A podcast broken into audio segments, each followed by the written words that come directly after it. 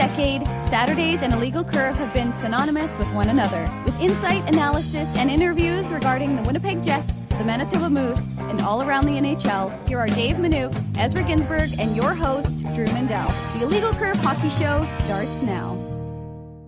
This is not Drew Mandel. This is Ezra Ginsberg. Welcome to the Illegal Curve Hockey Show. The man on my right is not, not only is he not Drew Mandel, he's not Dave Manuk. He is the one and only most handsome man in Winnipeg sports media. That man, of course, is Jim Toth. Jim, you're our pinch hitter. Like it happened on New Year's Eve when I was in Mexico, Drew was in Kentucky. So you're our ace in the bullpen. So thanks so much for joining us this morning. I can't believe I get another opportunity. And I was in the minors thinking this was it, but I got called to the show. I jumped on the bus and I got here as fast as I could. So always a pleasure. Uh, always love being on with you guys as a guest or even helping a co-host. So uh, glad to be here. Thanks. And we actually have a Jets game to talk about tonight. Like it's going to be Finally. a really long day. like I was talking about this last week uh, when we were doing the show. Like nine o'clock at night on a Saturday. I don't know if that's ever happened since the Jets came back in in 2011, but it's going to be a really long day. I caught you and Cameron talking about it on on Jets at noon. Pierre Luc Dubois was asked about it. I thought his answer was was pretty funny. He's like, "Yeah, it's going to be a, a, long day, especially for the fans." So, game day skate today at 11 o'clock in the morning, and uh, of course that really normal nine o'clock start time. Jets versus Chicago Blackhawks, the game really that we've all been waiting to see. Yeah, yeah, exactly. The matchup they want. Maybe coming out of the break, the perfect matchup because Chicago played last night and they're not that good. So it's a nice way to shake the rust off. It's such a bizarre time. And before we came to air, I was looking at the schedule today. It's ridiculous. Like Edmonton Oilers and Calgary Flames play at I think 11 a.m. Mountain Time because they're both on the road and have noon and 12:30 games or, or something or 11:30 for the Flames. It's a ridiculous schedule today. I, I don't uh, I don't get it at all. Um, and and for the Jets too. Like I love Pierre Luc Dubois' comments yesterday. It's like so you come off an 11 day break and you don't play until 9 p.m. at night. That doesn't make sense. And it is a long one for the fans. Uh, Skylar Peters at our station is a Chicago Blackhawks fan. He's going, and him and his buddies are sitting in the second deck. And they've what's wrong with him? Why is he a Hawks fan? We got to talk about that, Jim. I don't know. Grew up. You got to have it. I. That's up to him. Uh, he's disappointed Taser, but we were talking about this, and I said you got to pace yourself for a 9 p.m. game. And he's like, "What are you talking about?" And I was I've gone to Vikings games and gone to a tailgate at 10 a.m. for a noon game, and about 11 they push the game to three, and I'm like, uh oh, Huss and I look at each other. We got to pace this out here because this is a long day, and I think a lot of fans will still be taking it is taking it in as you know a 7 p.m. start. You're not going to wait to go downtown till eight. Most fans they're going to take advantage of this, and good for the businesses around the arena and everything else, but for the product itself and, and the game time for the Jets. If it was the Jets' third game back or even second game back from the break, I could see it. Um, but to make them wait till 9 p.m. to play their first game in 11 days, it's a bit ridiculous to me. Yeah, there's going to be some people that are, uh, you know, having some having some pops for sure. I think that's going to make it a little bit interesting, and you know, keep those people up until 11:30 or whatever the the game ends. And you know, we should mention that the post game show on CJOB is going to be happening uh, right after the game, of course, and we're going to be doing our post game. Drew's going to be tuning in uh, live from Grand Forks, North Dakota, so we'll have that around you know 11:30, 11:45, and I think it's going to be really interesting, Jim, because you know I don't really know what to expect in this game, right? Like we talked about it, Chicago beat Arizona four three in overtime. Okay, whoop de doo. Both of those teams aren't making the playoffs, but you know you expect, and the Jets talked about this, like they're expecting some rust, and when you're off for you know what was it, eleven days, twelve days. I mean, you don't expect them to necessarily score three or four goals in, in the first period, but you got to think that you know the Jets are going to be putting some some rubber in the net because what is it 14 to 3 the Jets have outscored the Blackhawks this year three wins so far and this Blackhawks team as you know just they're they're not very good right? Like even if they keep Patrick Kane and Jonathan Toews prior to the deadline this team just isn't going anywhere. So it might be a little bit of a slow start but I think uh, you know if the Jets play anything close to their A game they should easily handle the Blackhawks on the second game of a back to back yeah, I think it's an advantage for the first. I mean, I know Chicago played last night. They've also had a couple games since the the All Star break, so so they're sort of firing right now, or at least got their feet under them. Um, I think it's going to be an interesting first period for sure. But in general, I mean that that's what I'll be watching for tonight. As is, uh, I think if Chicago can get out to a good start and and sort of um, take advantage of the Jets before they shake the rust off, you know, and then they can play out the game the next two periods. Uh, the one thing Jets have have a hard time doing is when they don't aren't going It's to get it going again. Um, and they've done that a lot better this year. I think there was times last year that when they couldn't, they'd lose something in the second period, they couldn't get it back all game. They do have it back, but I do think the Jets should win this game regardless. I think it'll be a very interesting first period and, and see what the rust looks like. Um, but then after that, I do think the Jets should come to life. The, the other way to look at it too is these guys haven't played in 11 days and they're itching to get back at it. Like there'll be a little bit. The the 9 p.m. start, I think, to what Dubois was saying was you know, I'm re- ready to go. I'm itching to get at it. Now I have to wait even longer. So I think they'll be rust in the first period, but then I do expect the Jets to come back. And like you said, they've been sp- scoring a ton of goals against the Blackhawks this year. Absolutely, and and obviously, you know, the majority of today's show, we're going to be joined by Sarah Orlesky at nine thirty. We're going to be previewing the Jets, Jets and Hawks game, and you know, talking about the Jets and Kraken a little bit next week. But I wanted to talk, start off. I mentioned this to you right before we went live here. I wanted to talk about the big trade between the St. Louis Blues and the New York Rangers because I was actually found out about the trade while listening to you and Cameron Poitras on Jets at Noon on CJOB 680. Uh, you know, Frank Seravalli, I, I, believe, was the first one on it. And, you know, I haven't talked to you about it. So I thought it'd be a great opportunity. It was just, you know, roughly 48 hours ago the trade happened. And, you know, I, I thought that the return for the Blues was underwhelming. And, and I wanted to get your take uh, because you know he's a pending UFA Tarasenko, so there's obviously no guarantee that he's going to re-sign with the Rangers. So it's tough to compare the Tarasenko trade and the Horvat trade because Horvat, of course, signed the extension, right? And we don't know if if Tarasenko will will sign the extension. But just for those who you know forgot what the trade was, it was Vladimir Tarasenko and Niko Mikkola, a defenseman, for Sammy Blais, prospect Hunter Skinner, a conditional first round pick, and a fourth round pick. And a lot of people, I think it was Ryan Kennedy of the Hockey News, pointed this out. Like the Blues have made some really good late first round picks. Tage Thompson being one of them, yeah. Rob, Robert Thomas being another one of them. I'm forgetting one there, but the Blues have had a lot of luck late in the first round. I believe Jordan Kyrou was a second rounder, Jim, if I'm not mistaken, right? I so, think so, yeah. Um, they, have made some really good draft picks. The Blues are a team that you know rarely drafts in in the top five or the top ten because they're usually in the playoffs, right? But going back to the trade, did you think the return was was enough for St. Louis? And you know, do you look at the Rangers as more of a contender now? Because I always looked at the Rangers as a contender. Whenever you've got you know Igor Shesterkin in net, you know Fox and Trouba on the back end, and you know Panarin, Kreider, and Zibanejad up front.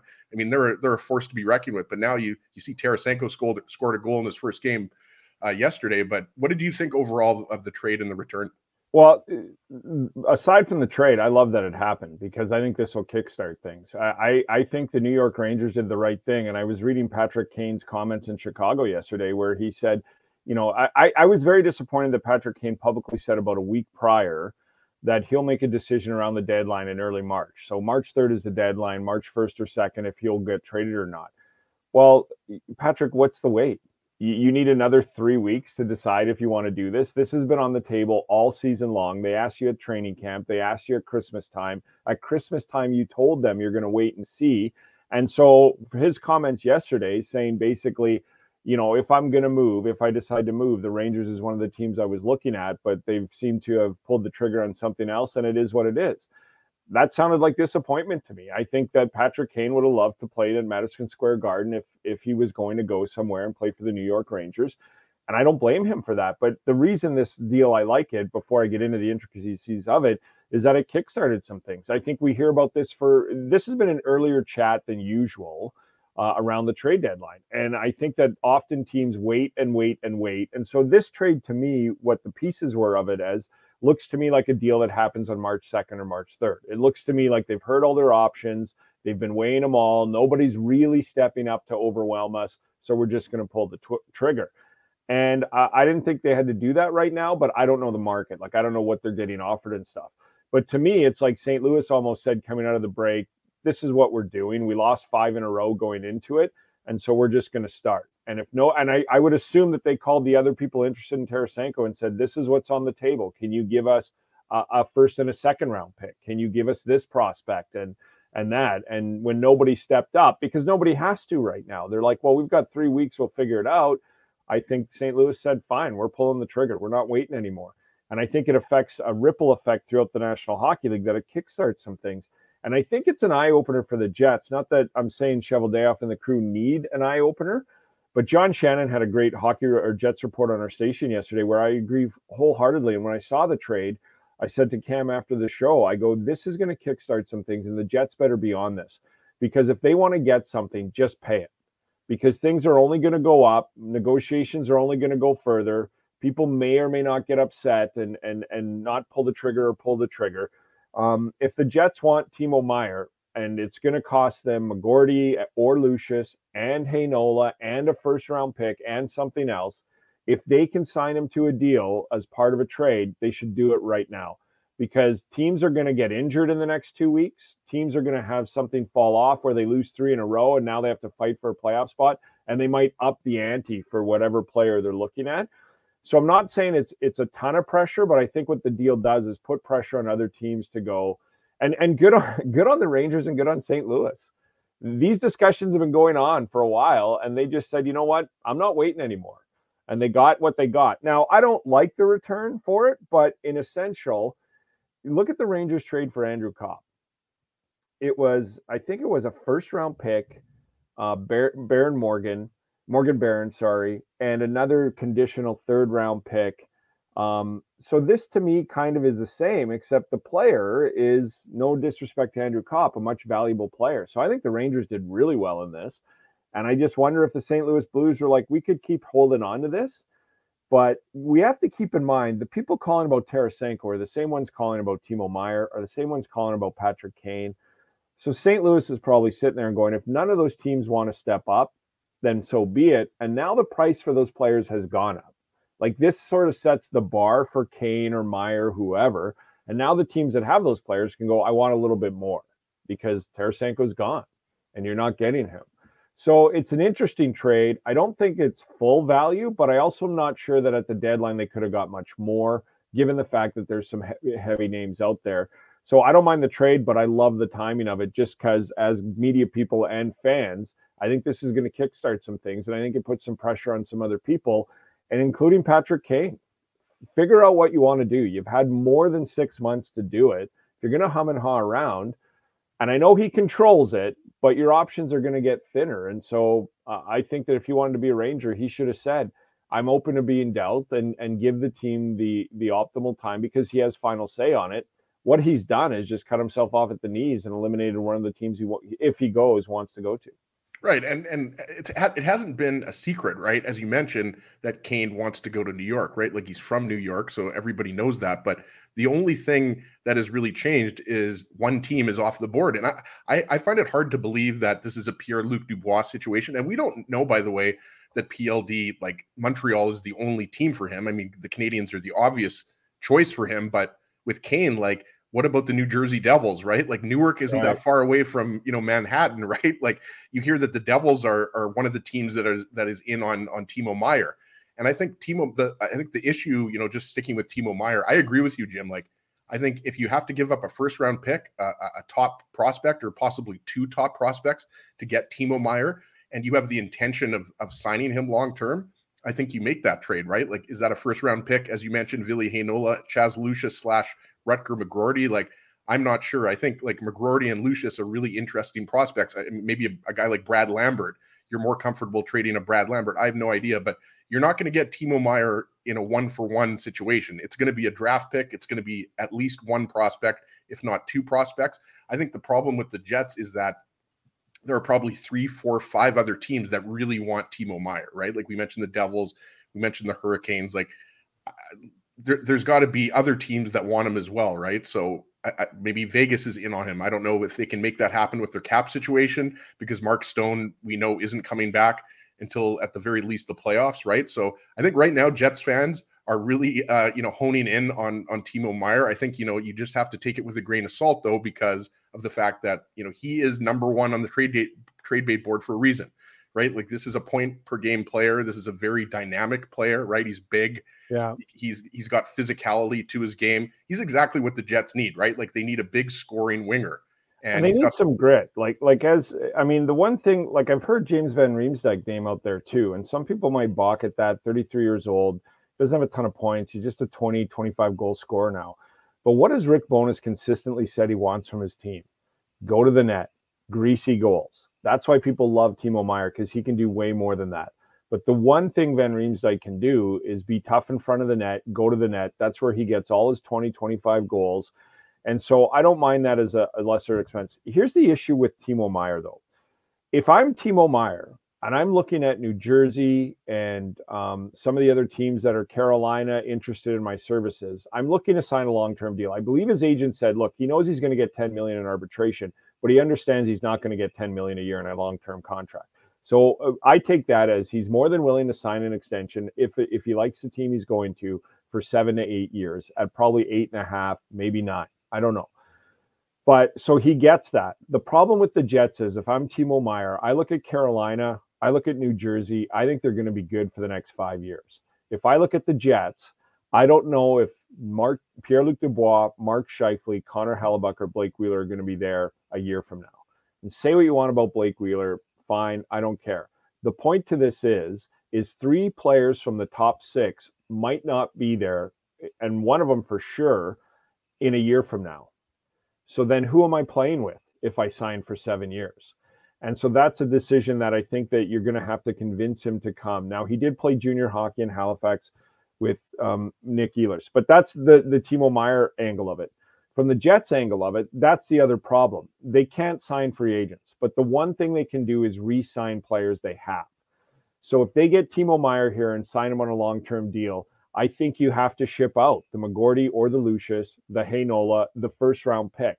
But Jets fans have to keep in mind those are all assets that the Jets have been able to keep. Those are all assets that the Jets, once they develop, they've been able to re sign long term. We can go through the list Connor, Ehlers, Scheifele, Wheeler, Hellebuyck, Morrissey, all signed six year deals after some ELCs or a bridge. So you're not only trying to get a player here and sign him long term. So I don't do it as a rental. You have to have him sign that because you're sending out the players that you know in two to three years you can keep for another three or four because they're homegrown and they've come up through the system. It's a huge risk to send those players out when you're a Winnipeg franchise, knowing you can't sign free agents. And the only way you've been able to keep good players is by bringing them up through your system. If you send three number one picks out of your system. Three years from now, you're not going to be able to sign free agents. You can't sign those guys off their ELCs. And if Dubois and Scheifele aren't here, you're in a lot of trouble. So that's a different situation. Then New Jersey can send all the prospects they want. They're still going to be good in five years. Carolina can do the same. Those are the teams I think that that'll be well because they can sign free agents as well as you know Meier. So it's an interesting situation. I do it in a heartbeat if I can get him so to sign I. the deal. If they if he doesn't sign uh, as part of this trade, then I don't I don't send those pieces out because those are the pieces I just know that I can I can re-sign and have for six years as opposed to sending them out and a year from now potentially having three guys out of my top six and nothing coming up the pipe. Yeah, and thanks for tuning in to the Legal Curve Hockey Show. I'm Ezra Ginsburg hosting for Drew Mandel, who is down in the United States of America. So is Dave Manuk, And I am joined on the right of the screen by Jim Toth of 6, 680 CJOB, the Jim Toth Show, and Jets at noon. And we have a Jets game day. It's the Jets and Chicago Blackhawks at the very normal nine o'clock central start time. Again, tonight's game between the Jets and the Blackhawks, nine o'clock central. We have a game day skate at 11 o'clock this morning. So unfortunately, we're going to be going right off the air when the Jets uh, drop the puck. But we'll have all your updates on illegalcurve.com and, of course, on CJOB 680. And we're going to be joined by Sarah Orlesky shortly. One other thing, Jim, I wanted to mention about the St. Louis Blues and talking about Vladimir Tarasenko and Timo Meier and everything like that.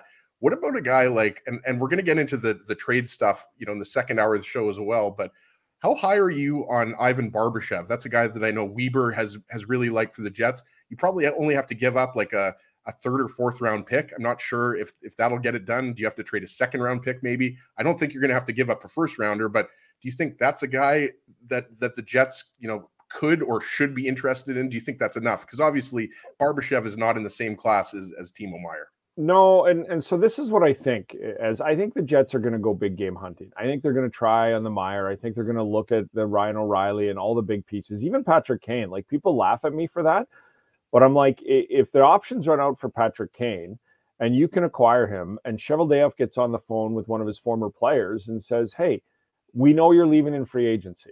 Uh, we understand you might not want to sign here long term. That's fine. But come play in this top six for the, the remaining 20 games and go into the playoffs in this top six and on the power play and just put up some numbers. Um, I, I, could see, you know, that, I'm not saying it could, but I think they'll go big game hunting.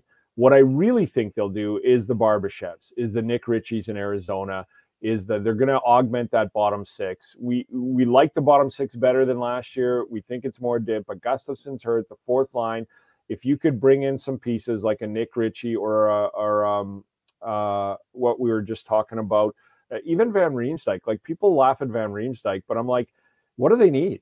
They need somebody to goals. go to. I mean, yeah, James Van Riemsdyk might be, you know, in the last two or three years of his career, but the guy scores goals. That's what he does. And and the price is right. So Barbashev, I think they'd be interested in. I think Nick Ritchie. I think those are the moves we're going to kind of see this team do because it's not going to cost you too much. The other thing that Jets fans need to remember is, and I just was reminded this yesterday, is they don't have a second, fourth, and sixth round pick. So if you go big game hunting with Timo Meier, you're picking in the third round now. And then, you know, you've also shipped out McGroarty, Chaz Lucius, Ville Heinola. So that's a lot of lot of first missing on the draft going into this. So I do see potentially, you know, a third round pick or maybe a, a well, they don't have a third, but uh, or no, a fourth. So I could see a third round pick and maybe one next year, and maybe Jansen Harkins, who needs a, a new life, um, for a Barbashev or for a James Van Riemsdyk and you just add some depth to it. But the one thing that stands out to me when I'm hearing these names and I'm looking at it is Rick Bowness has consistently said, I need some greasy goals. I want us to go to the net. And those are the guys that do it the Barbashevs, the Van Riemsdyk. And I think we can also look at the stats from those guys this year and, and even Nick Ritchie and go, yeah, but you put them in this top six or you put them on this third line with Lowry and they have different stats, right? Um, so I, I, think that that's what they end up doing. I think they definitely look at the Meier and stuff. And and I was in on the Horvat. I, I was the one who a couple weeks ago said, you know what? If you could get these guys to resign or just get them here, maybe you risk it and then go into the offseason. You start with Dubois, who wants eight and a half million. You don't? Okay, Scheifele, do you want eight and a half million? You want more? We can't do it. Horvat, you want eight and a half million? He took it in New York. I wonder if Meier would do that. Meier, you want to come here and play in this? But the, the thing that stands out to me about Meier is just that, like, I think Meier would love playing here, and especially with Nick Ehlers, his junior teammate, and, and I think he'd like the environment, and I think he'd love this. But it's a different story if there's no Dubois Scheifele down the middle. And Wheeler's, you know, Wheeler is is uh, as much as I defend him, he's he's going to be done in a year. And if he does get another contract, it's probably, you know, a, a, one or two year deal at maybe two to three million, and it's to play in the top nine, not the top six. So if I'm Timo Meier, I look at the Devils, I look at Carolina, I look at teams like that, that I'm like, these guys are going to be good for the next four to five years. I think the Jets are really good now. I just don't know what they're going to be. So that's why I think the Barbashevs are on the radar for sure.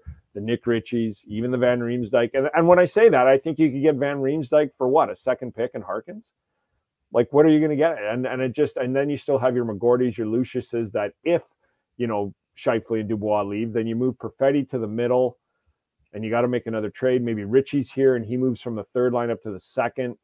There's pieces you can make this work with. It's not as dynamic as without Scheifele and Dubois, but it's really hard in my opinion. Cheveldayoff's got job 1A, which is making this team win a Stanley Cup this year.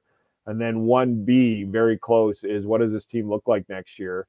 And then the other thing is is if they do pull a trade off as then you've got to deal those two guys in the offseason and you build around with what that return is.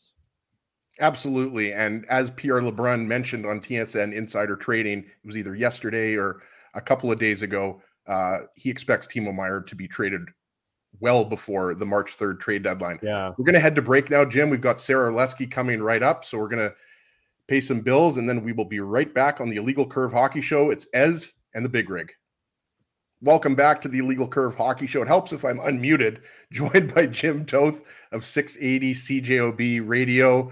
Winnipeg Jets game day, Jets and Chicago Blackhawks at the very normal nine o'clock Central Time. We've got a Jets game day skate coming up at 11 o'clock. So we might be able to, you know, talk a little bit about Jets game day skate. We started a little bit late, Jim, but without further ado, we are going to be joined right now by the one and only, if I can figure this out. Here we go. There we go. Sarah, there's Sarah. I've never hosted a legal curve before, Sarah. So there we go. Winnipeg Jets host and senior producer, Sarah Orlesky. Sarah, thanks so much for joining us today. Oh, uh, thanks for having. Oh, Well, there we go. oh no, am I still here? Sorry, you've never. You're still here, yeah. Okay, perfect. I grabbed my toque because I noticed that It's you Toque two. Day on We have a theme. curve, Yeah, we have a theme. It I is. It is love it. Tuesday. It's National Toque Day. It isn't. I don't know if it is, but yeah, I was gonna. I, I, I was actually thinking of showing my flow, but I mean to go like flow to flow with Jim is like you're just everyone's gonna lose point. that, right? And and so I just I went with the fireball toque. It's, It's the only been reason. It's the only reason I wore a toque today was to help protect you. That and it's 9 a.m.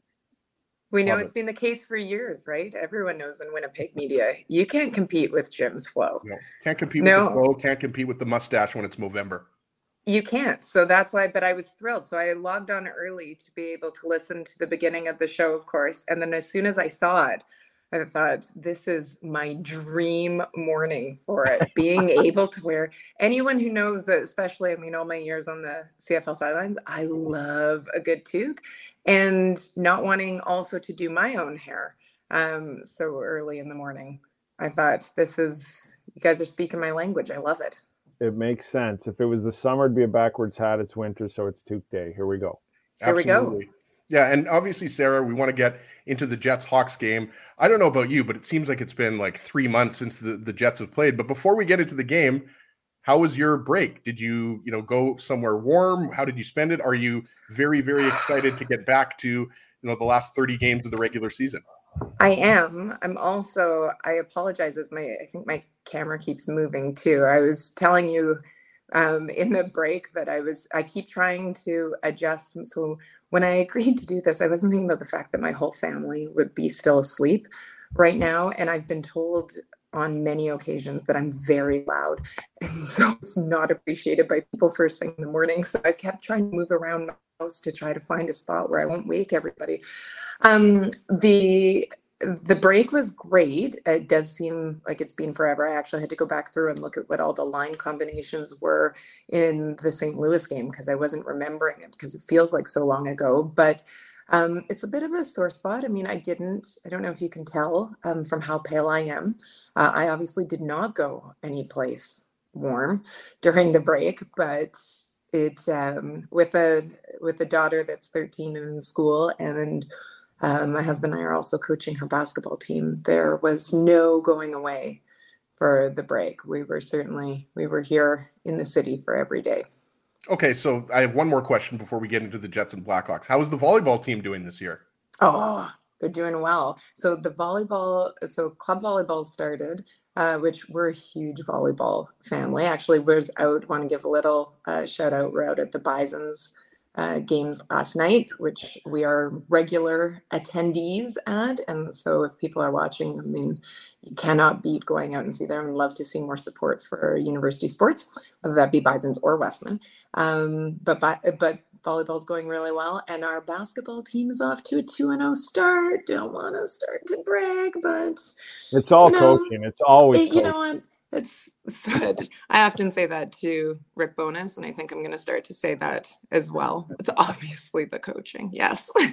Hundred percent, I agree. Okay, Jets Blackhawks tonight, nine o'clock. Again, really normal nine o'clock start time. I think we're going to get used to having hockey games at Saturday at nine o'clock. It's going to be a very long day for everybody, especially uh, you know those covering it, myself included, and all of us included. Um, you know, a lot of the discussion with this week, only two practices, but a lot of the discussion centered around there, obviously, you know, the longer practices and, you know, the fact that everyone's expecting there to be a little bit of rust, especially, you know, in, in the first period. What are you expecting with tonight's game? Because Chicago obviously played last night. They beat Arizona in overtime. You were mentioning we're expecting the lines to stay relatively the same.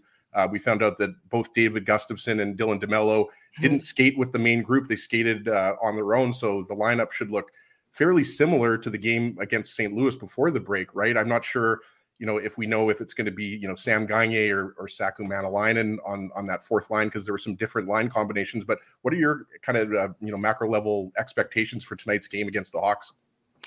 I won't be surprised if we see a sloppy first.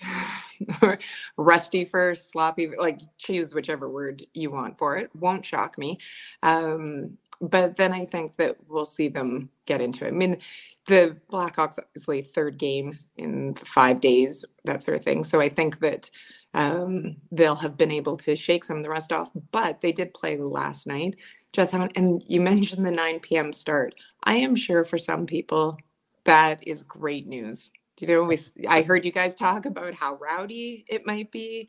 That's um, yeah, it could be 9 p.m. start, local starts are cruel for, for those of us that have to work and for those of us that like to go to sleep early. So um, I think we'll see rest in the beginning, but I'm really looking forward to seeing this Jets group over these final 30 games and seeing how they come out of this. This is a game, obviously, that um, when you look on paper, they have won their three previous ones with, everything about Chicago. This is a game that they should win, and I'm looking to see how quickly the Jets are able to get back into it. They've had energetic practices, so I think these guys feel refreshed. They're ready to go, and um, looking forward to seeing it tonight along those lines of rest, Sarah, um, and rust uh, with the the big break is Mason Appleton, who's been off for even longer than the break that we've all just experienced and the rest of the Jets have for sure. What do you expect from him, and how has he looked at practice?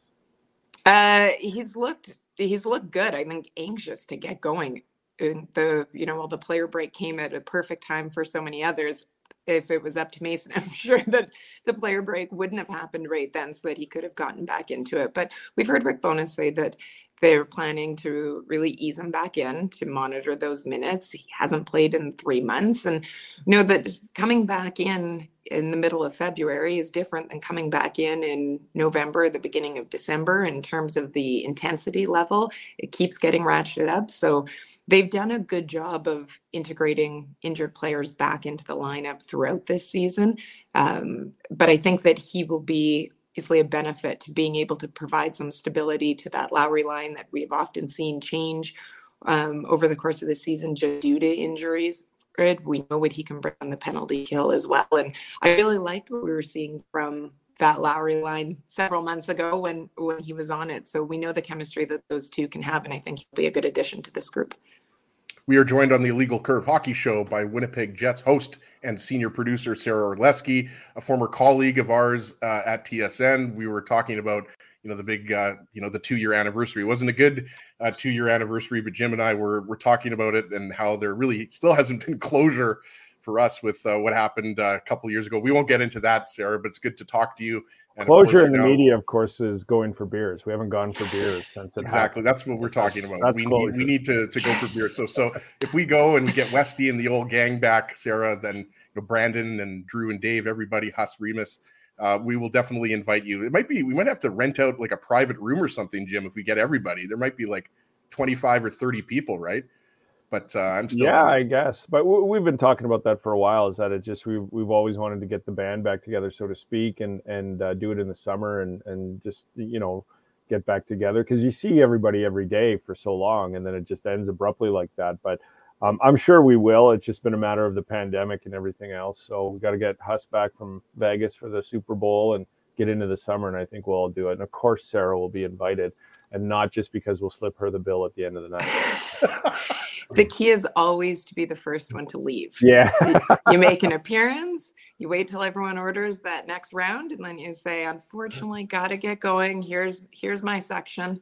See, that's a veteran move from a veteran mm. broadcaster. The Irish, mm-hmm. the Irish goodbye. I can say that by the way, because I, I, am Jewish, but I'm also a quarter Irish. My mom's grand my my grandfather, my mom's dad was Irish, so I can say Irish goodbye, and there's no negative connotation, right? Um, let's get back to the the Jets and the Blackhawks though, because we we talked about Dylan DeMelo and we talked about uh, David Gustafsson uh, before you came on, Sarah, and you know, and with you as well. And you know, DeMelo is a guy that obviously you know plays big minutes for the Jets, but that means you know that Dylan Samberg is going to be a guy that you know has another opportunity in the lineup, especially with Ville Heinola you know, now not uh, up with the Jets. He's with the Moose, right? So, um, just wanted to ask you, um, you know, about the trade deadline. It's a big focus. It's roughly three weeks. I think just uh, three weeks less a day before the trade deadline. And obviously, there's a lot of names out there. I mean, I'm sure that you've seen all the names out there, but you know, if you're looking at at this Jets team, like where, where do you see the Jets augmenting?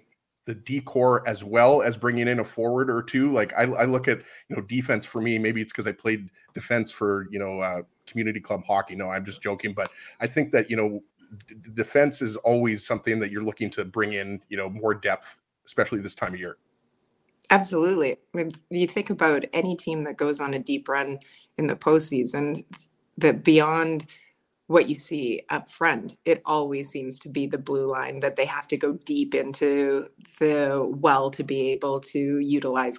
Rarely do you see it be, oh, we only use seven defensemen on a on a deep run. It's always a lot more. So I think that depth there is something that they'll always that a team will always look for. I mean, Kevin Cheveldayoff spoke about that at the midway point of of the season really talking about look at all of the you know people talk about oh they've got too much depth and that's the trade pieces and said look at how many players we've utilized on that blue line because of whether it be injuries or trying to shake things up and so it's it's something that i think they'll always um, look for with if the possibility is there to add but then same thing um, the same thing up front. I think that that's obviously an area that a lot of people have keyed in on in your top six. And I'd love to, I'm very intrigued to see what um, this organization does and this management group does in terms of um, adding pieces puzzle for it. I'd love to see, I think, Jim, you had mentioned earlier,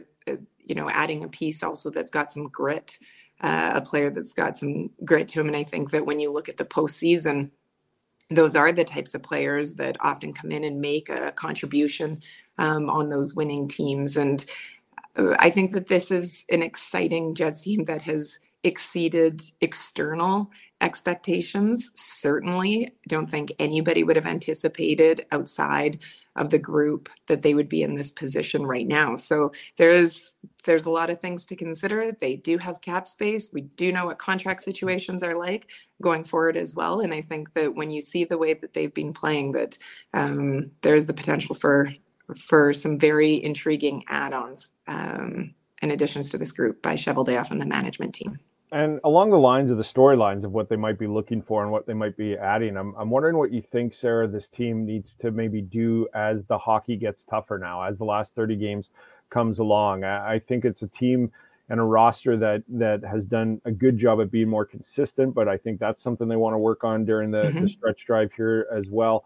But I'm wondering what, like, I the reason I brought up those names is I keep hearing Rick Bowness talk about grit and greasy goals um, we know this team is skilled. What do you what do you look at this team and, and the success they've had this year? What do you sort of look over the next 30 games and, and say, well, this is probably something they would want to do or want to work on uh, in order to solidify that playoff position?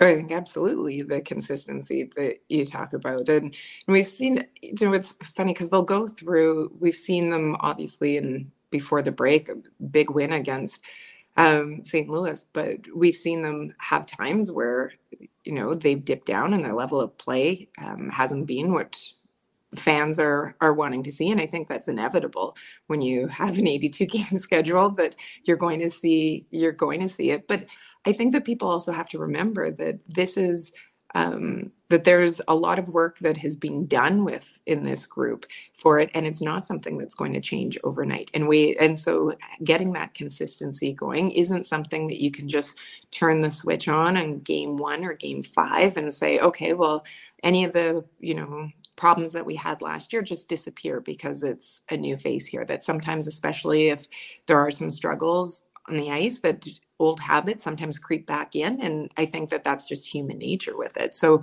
looking at this group it's how do they rebound from from some of those? How do they get that consistency going? Because if they're going to play well into may and they're going to make a deep run like what we saw in 2018 that's what they need. They need to be able to find that. And they have talent. I think that um, this management group will obviously look to add to it but that to me is the biggest thing. Do we see them continue to do the buy-in continue to improve a little bit more every day? And i feel ridiculous saying it because we are the uh, kings and queens of saying you know the, we don't want to hear cliches and it is such a we just need to get a little bit better every day. But um, but it is true for it, and I think that if we st- if we see that as they um, that consistency come in, that this has the potential to be such an exciting team in the postseason. They're an exciting team this year in the regular season, and I just think that um, you add a little bit more in and you get a few more games under their belt and this could be an incredibly exciting spring for it and we know there is no better time for um, for hockey than in the spring, and particularly in this city, we all remember what the atmosphere is like. Absolutely. There's going to be a lot of white around that Dale Hawerchuk statue for sure. We're joined by our good friend Sarah Orlesky on the Illegal Curve Hockey Show with my co host, the very handsome Jim Toth, filling in for Dave Manuk and Drew Mandel, who are currently uh, on vacation in the United States of America. And I wanted to just uh, pick up Can on I just say that I love that you that you clarify like you do the full name that they're in the United States of America. They're not in the US. They're I not, like that They're too. both in the United States of America. Absolutely. You got to say the full thing. It's a little bit long, but yeah, I got to say it. I could have said the US. You're absolutely right. I could go États-Unis, right? I graduated with a French immersion diploma from Kelvin. So I could say, you know, États-Unis um, with my absolutely if they go horrible, horrible. Anglophone accent. Yeah. if they go to Europe, don't say, "Oh, they went overseas." Go, they went to the uh, county of Susa in South Yeah. France or something like that. Drew likes to remind us his wife is from Kentucky, right? So he likes to remind us that it's the Republic of, of Kentucky. And, and when he starts getting into that, I'm like, I don't know what you're talking about. Isn't it just Kentucky? Like, and so Drew says it's a, a republic. So we got to say, you know, do what Drew says. I I, love guess. it. But um, you know, just picking up on, on what you said before, right? Like the Jets are comfortably in, in second place, and you know, Minnesota's been kind of middling a little bit, and and Colorado obviously didn't play very well against the Tampa Bay Lightning. I think it was five nothing uh, the other night, Tuesday night or or Wednesday night. But you, if you look at where this team is right now in the standings, and further to your point, I mean, you're always looking to get better, and the Jets would love to finish first and you know leapfrog Dallas and and get the home ice advantage, but when you're talking about where they are right now, where this team is, and the last eight or nine games before the break, probably starting with that Arizona game, like I guess in a long-winded way, Sarah, I look at the Jets and you know I think that they match up well against any team in the first round. And I mm-hmm. think going back, I think sometimes you know in in Winnipeg we're afraid to you know talk and and you know play up Connor Hellebuyck. But the way I look at whether or not you're playing, like if the Jets play the Wild, if they play the Avalanche, the Stars, whoever, I still think that they're going to have a huge advantage in net. And that's what it all comes back to for me. The Jets' top six, you have a lot of point per game players there. The top six is just as good as most teams. Um, but you've got the ace in in Connor Hellebuyck, and you know to me that's you know what is the, always the most important thing is the way he's playing, especially once you get closer to the playoffs.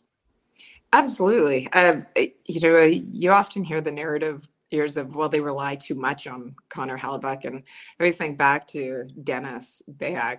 Like, well, he gets a paycheck too. I mean, what is this? You know, you well, we rely too much on him. Well, he's a focal point of this team. You should. I'm not saying they need to make it difficult on him every night, but but uh, I mean, he is he is an ace for this team. So you use it to your advantage that you have someone um, of his caliber in net more but i think that we haven't always seen in the postseason we haven't always seen the best from hellebuyck like what we have in the regular season. I think it's always led to questions about whether or not you know does fatigue start to set in a little bit with the number of games that he's played in the past. I think he's looked great. Obviously another all-star year so far.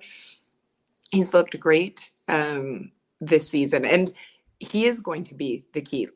Every series, what can be the difference if he steals you a game or he steals two, and maybe you know you run into a hot goalie or the goals don't come on a certain game. But so he is going to be key. But I also think that he needs to have um, the run support for there. You can't be looking at um, only scoring, say, a goal um, in a game and expecting in the seven game series for him to be able to still use. He's not scoring the goals as well, even though he has tried um, in recent games for it. But he is he's an absolute difference maker. I think that you look at his numbers this year. Um, how great would it be if you're able to go into a series with him feeling good, with David Rittich feeling good when you need to call upon him to be able to help out and um, yeah, to be able to have Hellebuyck steal you a game or two in the playoffs is what often I think we see as a difference maker with the teams that go deep or the teams that eventually win. They have a goalie that steals them games here and there. Sorry, Sarah. Before Jim asked you a question, I don't know if you saw the comment there no. uh, about Jake Oettinger. Yes, I should I should mention Jake Oettinger is a great goalie. When you're talking about those four teams, the Avalanche, the Wild, the Stars, Oettinger is a great goalie. But I think most people would still take again. It's not a you know uh, a direct comparison, but I'll I'll still take Connor Hellebuyck over Jake Oettinger just simply based on his experience in the in the playoffs and the Vezina Trophy. So just wanted to mention that Oettinger is a fantastic goalie, top ten probably in the league. But when you're talking about Hellebuyck, he's probably one or two. For sure, yeah. That, yeah. I, I like what you said about Dennis Bank. Like it, Connor Hellebuyck gets a paycheck too, and I, I have had that struggle with some fans who reach out and said, "Well, so and so gets all his points on the power play," and I'm like, "Yeah, the power play is a part of hockey, and it wins and loses you games, as we've seen in, in, in this year. It's okay Absolutely. to get most of your points on the power play as long as the power play is working. Same with the penalty kill, like." He's just a penalty killer. Well, yeah, that's part of the game, and, and that's that's how they win games. I wanted to ask you, Sarah. I had this conversation with a listener who reached out via email last night and um, brought up some really good points. He disagreed with me that this is the best roster we've seen in 11 years. He said the 2018 mm-hmm. roster was, and when they went to Vegas, he said they got out goalied, and I, I agree with that. I thought they they they did get. Um, it wasn't that Hellebuyck was weak in that series in 2018, but I countered him with the points that the fact that Hellebuyck's a better goalie than he was in 2018 mm-hmm. overall, and that doesn't mean that he was bad then it just means he's obviously gotten better as the years have gone by. The fact that Scheifele's better, the fact that Josh Morrissey's better, uh, we could go down the roster. I think this is the best roster and the best chance this team has had in the 11 years to win the cup. It's the deepest and it's the most talented. And I think a lot of people look at it and go back to 2018 and say, well, this that roster was good because Byfuglien and Myers were here and all that stuff. But I think what people forget often in hockey is players get better. I think Josh Morrissey has mentioned that to me this year mm-hmm. when we've had him on the show, where he said, I think a lot of times people forget that every summer we're working on getting better. That just because we made the NHL and got a huge contract, it doesn't mean we can't get better at 26, 27, 28 years old. So I wanted to ask you that, like comparing the 2018 roster to this one, and and there were some some stars on that team for sure. Is this the best roster in the 11 years and the the best chance? I'm not saying it's a guaranteed Stanley Cup winner, but I do believe that this is the Jets' best chance and, and looking to augment it as well to do some damage in the playoffs. Yeah, I, I mean, I don't know whether or not I'd have to go back and think. Look, it's 9:57 in the morning, Jim. I mean, throwing out the 2018 roster. And, and before you answer only... that question, can you run down that roster and who was with the Moose at that time? Thank you. Line combinations, everything. So I'm sitting, I've only had one coffee. You need to at least have two before you take me back. I just told you I had to go back and look at the line, what the lines were. Sarah, Jim just wants to talk about Matty Perreault. That's really what this is about. No, yeah. I, I, want to bring this up because I, like you, you mentioned, fair. we're the kings and queens of this in Winnipeg. We're also the kings and queens of waiting for the other shoe to drop all the time. We always, no matter how good a team does in this city, we're always sort of waiting for, yeah, but – and then, and I'm just, I just think that if you look at Hellebuyck alone and the goalie he's become since 2018, is this is a better roster just because the players that were on it have gotten better. Yeah, I don't. I mean, I have to go back. I mean, that blue line in particular, you look at in 2018. Um, at that time, I really liked, which I don't think that they necessarily have the same sort of pieces that they do now on it. But I do think that when you look across the landscape of the West right now, you have, um, I think this is a good opportunity for the Winnipeg Jets. And certainly the player, I mean, Ehlers is a better player now. Scheifele, Connor, you can go down the list, Hellebuyck as well. And Josh Morrissey with the season that he has had uh, goes without saying for it. But I think that just when you look across the landscape of the West, that this is one where you think, okay, the opportunity could be there for the Jets to go deep as well. That maybe they're not, um, they're not at least right now when you look at it, running into the same sort of or potentially running the same sort of roadblocks. And you think, I mean, Dallas would be a great um, challenge if they face them at some point in the in the postseason for it. But I do think that this is that this is an opportunity more so I for me when you look at the landscape of the West for it um, to be able to make that to be able to make that deep run. Right. Yeah, and that's a valid point too. Like the defense, I think was was pretty deep. I, I remember talking to Ryan McGill, who was an assistant coach with Vegas, and I after the the loss in in the sixth game, and I said, "What did you think?" And he goes, "Honestly, I, I think that you got out goalied. I think Marc Andre Fleury mm-hmm. was, was better than Hellebuyck." And he said, "But I think Hellebuyck's going to be a, a, really, really great goalie."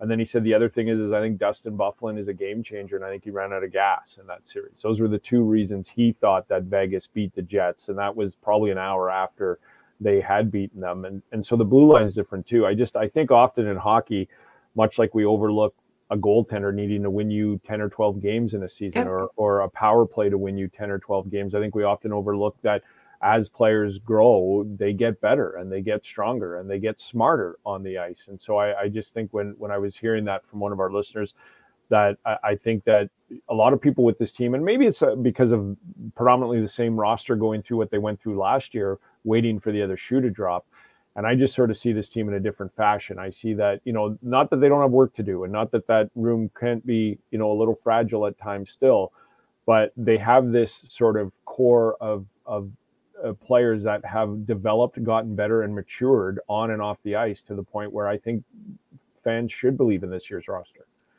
Oh, I think they absolutely should believe in this roster. There's there's no doubt about that. And don't take my comments as um, as not believing in it. I think that when you see what they've done, the talent has always been there. That's no, there's a reason right. why going into every season over the last several years that you know the prognosticators always selected the Jets as being one of the top, you know, one or two teams in in the NHL or in Canada. One of the teams that is what's gonna who's gonna be the first Canadian team to end the Stanley Cup drought. There's there's a reason why people would always choose Winnipeg was because the talent that they have. You look at that elite talent.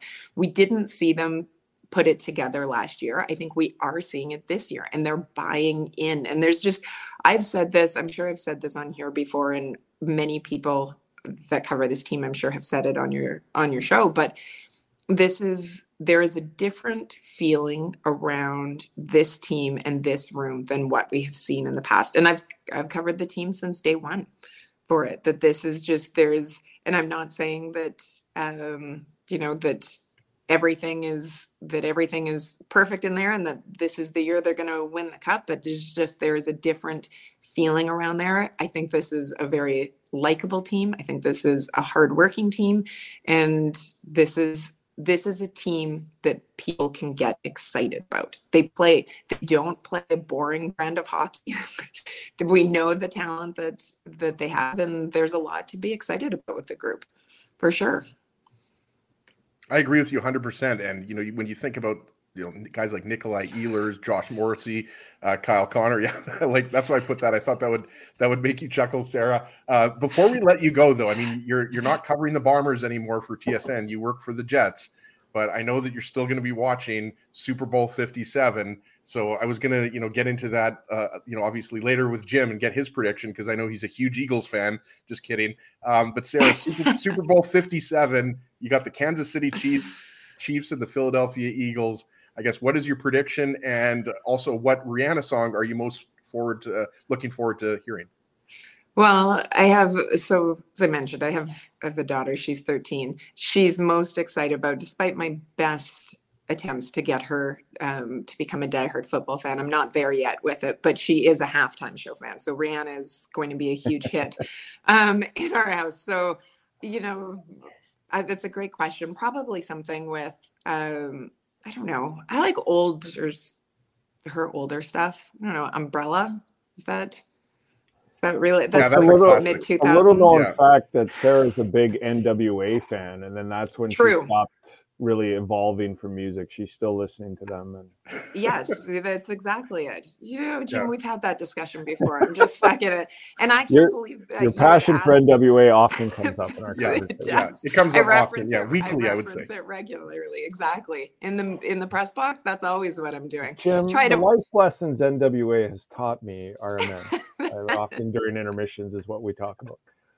Um, but I do. Uh, I love that you're asking to NFC North um, diehards about this game with the pain that both of us have experienced this season for it. I, am going to go Eagles, though. Although I I feel it's tough to go against Lions. I'm oh sorry, my dog's not happy that I haven't let him out yet.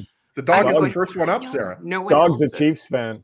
For it, yeah, exactly. He goes, well, "How are you going against Mahomes?" Um, no, I'm going to go Eagles for the win. Interesting. Yeah, I you know what? I I don't I'm not I'm obviously a big hockey guy. I'm not as big of an NFL guy, more of a CFL guy. Uh I, so I don't have a rooting interest there, but I mean, I, I feel like I'm rooting for the Chiefs just for Huss because he's in Vegas True. and he's obviously the biggest Kansas City fan. He loves the Royals, he loves the Chiefs. So I think I'm going, you know, with the Chiefs, but I, I'm actually more interested in in the halftime show as well. And one of the other songs I was going to throw out that's a classic is uh, Diamonds or Don't Stop the Music. There's so many. We Found Love, Pon de Replay. We've got up there, Umbrella, as you mentioned. So I'm really excited. Probably. Wow. So I'm, I'm picking Rihanna for the Super Bowl 57. What if That's Jay I'm going Z with. came out with her? They could do run. wow, that would be Town. controversial. Oh. Well, Yeah. Beyonce doesn't need him to go out with her. That's true. Beyonce can Yeah. do this on her own. We can't So, stop the Rihanna. music. I didn't even know that was her song. That's an amazing song. See, that's why I'm going to be watching. I'm going to be like, how old am I that I know all these songs but had no idea Rihanna sang them? That's my issue all the time too, Jim. Absolutely love it. Yeah. Sarah, uh, thank you so much for joining us. Sarah Orlesky, Winnipeg Jets senior producer and host, good friend of the show. If you remember when we were still on TSN 1290, Sarah was on probably the most epic show ever. Uh, we had Sarah on talking about a possible Patrik Laine trade, and then literally five minutes later, uh, after uh, you know Sarah was off with us, uh, Pierre Luc Dubois became a Winnipeg Jet for Patrik Laine and Jack Roslovic. so we always appreciate you joining the Legal Curve Hockey Show. Hopefully, this show with Jim co-hosting was just as epic as that time that you came on right before uh, Lion A was uh, traded with Roslovic for Dubois. So, Sarah, enjoy the game tonight. It's the first game in a long time between uh, the Jets and the Blackhawks. Nine o'clock puck drop at Canada Life Center. So, again, thanks so much, and hopefully, we'll run into you at, at the arena in uh, you know the near future. Absolutely. I look forward to it. Thanks so much for having me on. Enjoy what uh, will be a very, very long day. Yes, Okay. yeah, Hey, yeah. We're Sarah, gonna going to bed uh, at one o'clock probably this morning. And this time, if you leave and in five minutes the Jets acquire Timo Meier, please call back on.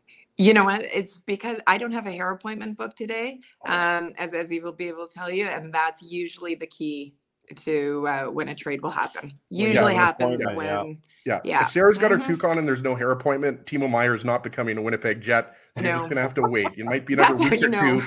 Yeah, it- we got we got a few days to go before the trade deadline. So It's Sarah, what thank- Kevin. It's what Kevin asked me before they make the trade. Like Sarah, have you Yeah. done your hair yet today? Do Okay. you have anything We can make booked today? Because I'm going to pull the trigger on this massive deal. yeah, Dre- Dregs, Frank Seravalli, LeBrun, these guys, Elliot, they don't they don't get the trades until Sarah has given it the green light, right? Chevy goes That's to Sarah right. first, and then yeah, we know we know we know what the deal is. Sarah, thank you thank you so much again for joining us, and uh, enjoy the game tonight. And we will uh, catch up with you soon. Have a great day, guys. Bye, Sarah. Okay, let's head to break. We'll be right back on the Illegal Curve Hockey Show. keeping Winnipeg laughing for over 30 years. Rumors, Canada's longest running comedy club, bringing you the biggest laughs from the best comedians on the planet. Jerry Seinfeld, Chris Rock, Jon Stewart, Dennis Miller, Brad Garrett, the greats, and all the up and comers too. When was the last time you laughed out loud? Make it a great night out with friends or book your office or birthday party. Even a fundraising event at Rumors. Get all the details and dates on upcoming shows at rumorscomedyclub.com. Hi, Ez. A strange question for you. But why are you lying on the ground being crushed by a piano? Well, Drew, I definitely tried to carry this baby grand piano down the stairs by myself, and somehow I failed miserably. Right, right. I'm Sorry, that was a silly question on my part. My apologies. Would you like me to call Rolly's Transfer Moving and Storage to help you move the piano? They are the most experienced piano moving company in Winnipeg, after all. Yes, please call Rollies and hurry. This piano is very, very heavy. Rolly's Transfer Moving and Storage offers stress free residential moving services while taking great care of your personal belongings, including your piano. At Rolly's, no job is too big or too small. For more information, visit rollies.com. Hi, it's Drew from Illegal Curve here. Selling your home can be stressful, but it wasn't for me. Thanks to my friends at Zappia Group Realty, they made the process so easy. My home sold within 48 hours and with multiple offers. Zappia Group Realty took care of everything with their exquisite customer service and attention to detail. If you want to sell your home for more in less time, get started by talking to Frank and Mauro Zappia of Zappia Group Realty. Online at zappiagroup.com. Hey, Drew, Ezzy, whoa, what a smile! Yeah, I got my crowns done at Linden Market Dental Center, and they whiten my teeth. I see. They're so bright that every time I smile, they go. We have hockey tonight. Do you have a mouth guard to protect those pearly whites? I sure do.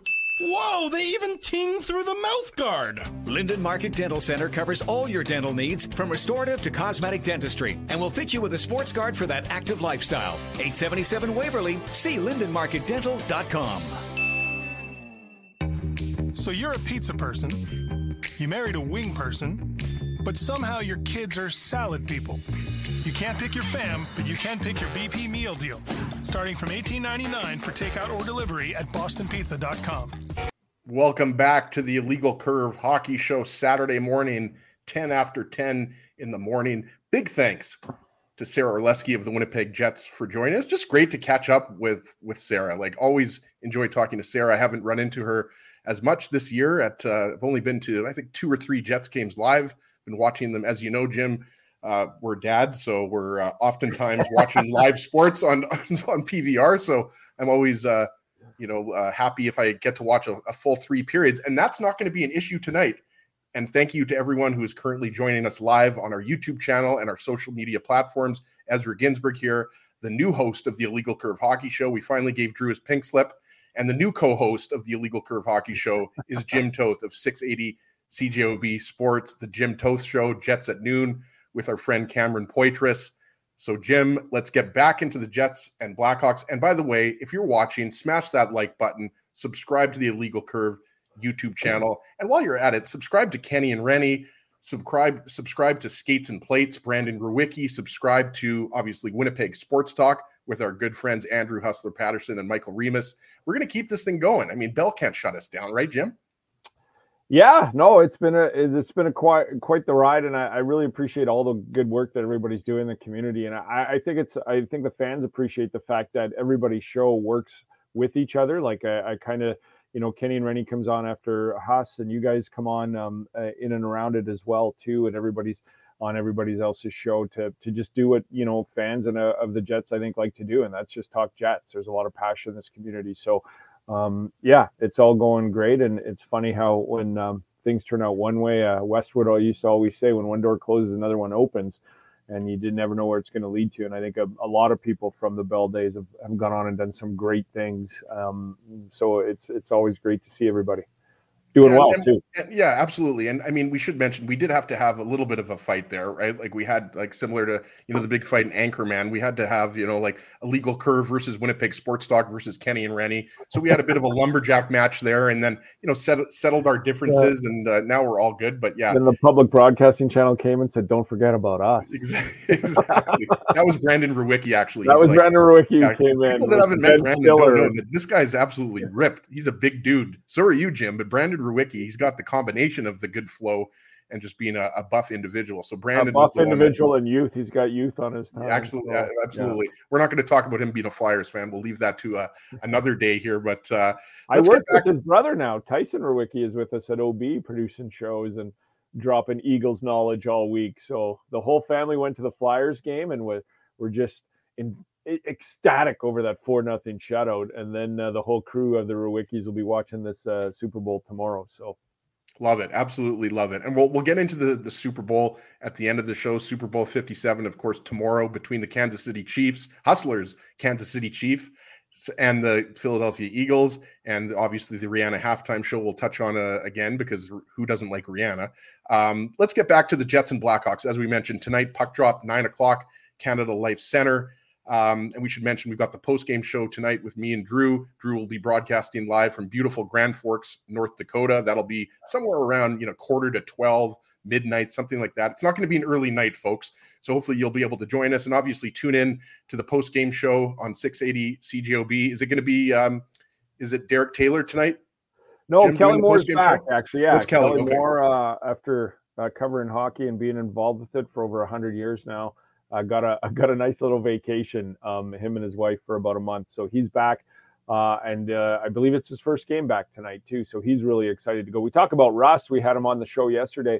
Yeah, I was and, listening. Uh, he was just pumped and ready to go and firing one-liners at us both. So um, I think he's going to shake the rust off real quick. Pre-game show, of course, at seven on 680 CJOB.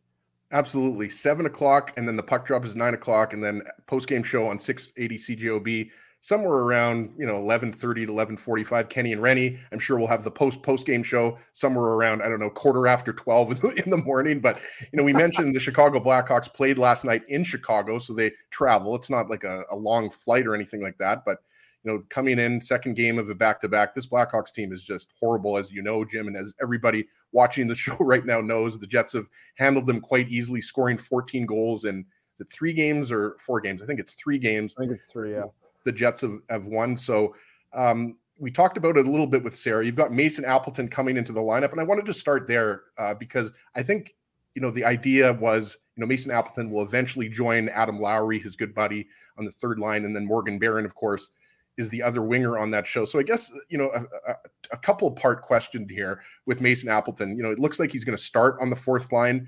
Uh, Kevin Stenlund's uh, centering that line with either Sam Gagner or, or Saku Maenalanen. It looks like Axel Jonsson-Fjallby is most likely going to be, based on you know Jets practice, looks like AJF is going to be the odd man out. So hopefully he gets into the lineup soon. But what are you expecting out of, of Mason Appleton, not just tonight, but kind of going forward? Because this is a guy who hasn't played hockey in almost three months, and you know with his size, and he can chip in a few goals here and there.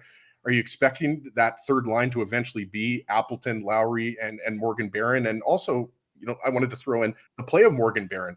The goal scoring maybe hasn't been there as much as you would like, but I think Morgan Barron, you know, is a guy that has been, you know, just as advertised. You know, he gives you size, and you know, he can also chip in offensively. But I guess, what do you think of the the look of that third line going forward, the last thirty games of the year? Well, you know, and we talk a lot about Cheveldayoff, but I, I don't know that he's lost a trade um, of the magnitude of even the Andrew Copp. I mean, he got the picks, he got the first rounder, which turned into Brad Lambert. Um, and then you look at the other picks that he got in that deal. But Morgan Barron is somebody who much was like Neil Pionk when the Jacob Trouba trade was made. I kind of said Morgan who and was looking some things up. And I thought, and then, you know, I, I've stopped doing this as over the 11 years, I've stopped going who and just gone – you know, well, this is going to be somebody. Like I'm not saying a Hall of Famer, but somebody because Kevin Cheveldayoff is the one who who chose him. And so much like when Neil Pionk came here, and I know Neil's having a, a rough year this year, but um, they the scouting system and and department for the Jets is always good. So I love everything about Morgan Barron. I do think there's some offense there, but realistically, he's the guy who replaced Andrew Copp. Andrew Copp can play in the top six. Um, but I'm not. Sorry, sure sorry that... to interrupt you, Jim. We have a message up on the screen from Lethbridge, so I think we got to give that props right off the bat. the top hat in Lethbridge. Hey, Rob, are you in Lethbridge, buddy? I uh, I haven't. We're contractually obligated. Anytime Jim Toth is on the show, of course, Jim is uh, up, uh, from Lethbridge. So anytime we have someone in the chat from Lethbridge, that comment gets to go right to the, the front of the queue. Well, uh, you can tell Rob that I've yet to um, be at the Top Hat, but uh, if you can get them as a sponsor on this program, you'd be doing very well, very well. So uh, say hi to everybody at the Top Hat in Lethbridge for me. I don't even know if it's still open, pandemic times, but uh, say hi to everybody, Rob. Thanks for that. That's funny, Rob. Thanks. Um, but yeah, I love everything about Morgan Barron because he was to take Andrew Copp's spot on that third line. So you you lost Andrew Copp, and, and Andrew Copp's having a rough year points wise in Detroit. And that was my only issue with Andrew Copp. I liked everything about him. Um, but I, I, just I didn't think he was a five to six million dollar player. And and on good teams he can't be because you can't be playing, you know, top nine guys that much money. So I wish Andrew Copp all the best. I think he's a great player and stuff. Um, but so they get uh, Morgan Barron in here. Now Morgan Barron has has a long way to go offensively to get up to the Andrew Copp production, but everything else is good. He's a good defender. He's he's big. He's physical. And I do think Appleton will go back on that line. Um, Appleton's tough. It's three months. Like I think that's why he's on the fourth line. He will eventually get to that third line, but he's going to want to, you know, get his feet underneath him as well. It's a wrist injury, so he's going to want to work on the hand-eye coordination and everything else that comes with it. But I do think uh, Mason Appleton going back on that line and, and having Morgan Barron here is a great acquisition.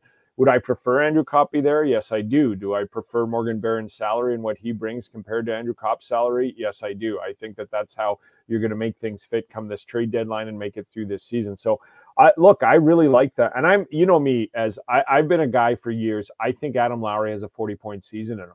And, and I think that uh, uh, for all the times that people have bashed Adam Lowry's offense, I think it's there. This is a guy who won WHL Player of the Year in Swift Current and it was evenly split. It was 40 some goals and 40 some assists. So um, I'm not saying he's a perennial 50 point guy on the third line, which is always nice, but I do think he has a 40 point season in him. And I, I think it could come with a Barron and a Lowry there. Perfetti's played with him. So I really like that line. I think it's going to be a couple of games before we see Appleton on it. But once it does get in there, I, I would, and, and the thing I'm excited for, if and when they make the playoffs, as is to see that Lowry, Barron, Appleton line in playoff hockey and where they can go. And and to T. Kona Paulie's idea of Stenlund, I've loved everything about Stenlund. I, I, saw him play against Iowa about a month into the season in the Manitoba Moose. A Hustler happened to be there, and I was like, "Who is this Blake Wheeler clone?" Like, and he goes, "Don't you remember him from training camp?" Everyone's like, "Is that Wheeler, 28?" And I said, "Yeah." So I I, I loved everything about his game in the Manitoba and uh, uh, Moose game, and the reason I like him with the Jets is a I think he's effective. I think he's a really good fourth line center. Um, defends well, big, physical, and I think he's got offensive upside. But he's played for the Jets the same way he played that game I saw him play in the Manitoba Moose. His game doesn't change; it's pretty consistent. Um, so I think Stenlund's a great addition too. But man, Barron, Lowry, Appleton, if they all stay healthy in a playoff round, I, I I think I'm a big believer in a seven game series. Your third line doesn't have to be the difference in the series, but they have to be the difference in a game. And I think that third line could be. I would agree with that 100%, Jim. And then the big unknown is, as we talked about earlier, and you know we'll get into maybe a little bit here. Uh, I, I, mentioned to you to the, uh, about this earlier. Another guy that I think would be an interesting pickup, and I'm not sure if he's going to resign, is is Tyler Bertuzzi, and that's again going back to what we talked about that's the the unknown. Are the Jets going to bring in uh, a top six slash top nine winger? And I think Tyler Bertuzzi is a guy you know that's interesting, and I'm sure you know people in the chat are going to have their opinions. Um, you know, we're we're going to leave the vaccination status uh, alone here for a second because I don't, I believe that doesn't apply anymore. I think he'd be able to to freely travel. I don't think that's something that was talked about. Um, you know a year ago or, or two years ago but timo meier is obviously you know the guy that most jets fans want right now right? Like if you look at you know the tsn trade yeah. bait board or the daily face off trade bait board timo meier's you know either one or two. He's he's the obvious guy. Like he's this year's uh mark stone if you will right? Um but tyler bertuzzi is a guy that you know intrigues me because you know you would think that he would also be a rental right? Like he's a pending ufa uh, have his salary up here. I think he makes, uh, you know, he's not going to cost you too much. Uh, I believe he's at 4.75. There you go. Brought it up here. 27 years old, left winger. He's not having a great year, Jim, but he actually, it's interesting about Tyler Bertuzzi. The Wings obviously haven't had a very good season. He's broken both hands blocking shots. So it's been a very, um, you know, unfortunate situation for him. He's only played 19 games, but he's only got six points in those 19 games. He's got two goals and four assists, but he had a career high 30 goals and 62 points last year, and that was in 68 games. And it's been reported that the Red Wings would move him maybe for a prospect and a, and a second round pick. So I don't know necessarily that you have to give up a, a, first round pick, but that's what we've heard. Second round pick and a prospect, you know, might get you Tyler Bertuzzi. I'm not sure, you know, if you're talking about a Chaz Lucius, if you're talking about a Ville Heinola, but you know, I wanted to just get your opinion, Jim, on on Tyler Bertuzzi because this is a guy. Again, you know, he his numbers don't stand out to you this year, but 30 goals, on 62 points on a bad Red Wings team last year. Like this guy can score goals and he's gritty. Like this is a guy that gets yeah. it on the forecheck. He's an agitator. So, what are your thoughts on on Bertuzzi and what the Jets might have to give up to get him? I don't mind Tyler Bertuzzi as an idea. I always cringe though, as when Steve Yzerman wants to get rid of somebody. I really do, and we saw that with uh, Shirokov um, when he came here. I, I, didn't mind his game here with the Jets, and I know he went on to, to San Jose. Um, but I, I, just when Steve Yzerman doesn't want to get now the difference this time might be Steve's built a really good team there. And and I think they're on the cusp of being the Buffaloes or the New Jerseys over the next two seasons, like a playoff bound team with good young talent. Um, so he could be looking to move things to add to that or make room for it overall with the, the, depth of talent. But if Steve Yzerman wants to get rid of you, I, I, always question like why that is. And I know you brought up the vaccination thing. Um, I, I, don't know if maybe that caused a rift with some of his teammates, not over the fact of what you believe around the vaccination, but just the fact that we're a team and we're trying to do some things, and you're you're sort of taking a stand to to not. I, and I'm just guessing. I don't know. But I do like Tyler Bertuzzi as a player. Um, I think it would be something that would be interesting to acquire. But I, I just think if it's not going to be a big name, if it's not going to be Patrick Kane, if it's not going to be Timo Meier, then I think it's going to be more of the Van Riemsdykes, the Barbashevs, the Nick Ritchies. Tyler Bertuzzi, you know, I, I think is a good addition and good player.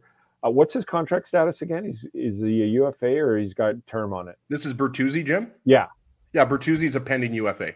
Yeah, and we, so, and we should mention that you know you're right. I, I, think you have to be a little bit concerned when Steve Yzerman isn't you know champion at the bit to re-sign you. Dylan Larkin is a pending UFA. Dylan Larkin's the captain. I think everybody knows that Dylan Larkin's going to get I don't know seven million a year, maybe more, right. eight million dollars a year. I'm not sure. Larkin's not going anywhere. So we had a comment up. I mean, the Jets aren't going to be able to acquire yeah, Larkin, and, but and Larkin is a pending UFA, 4.75 AAV, so it's not going to cost you a ton.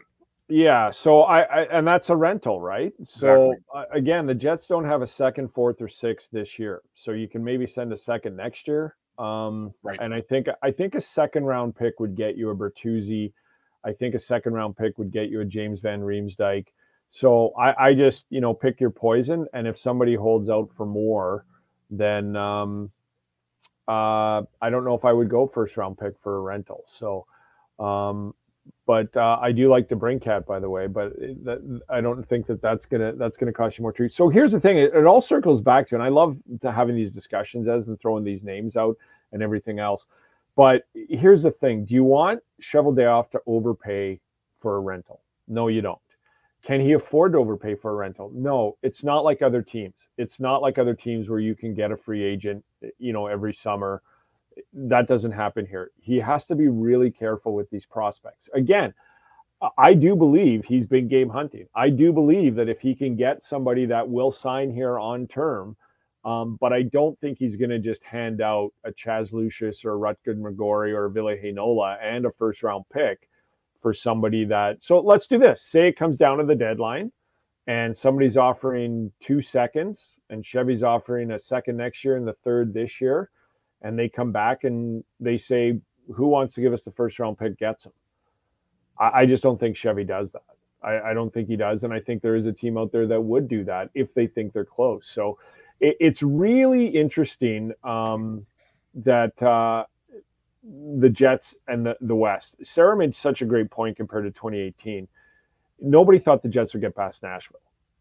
Then when they got to Vegas, I thought they would get past Vegas, and they didn't.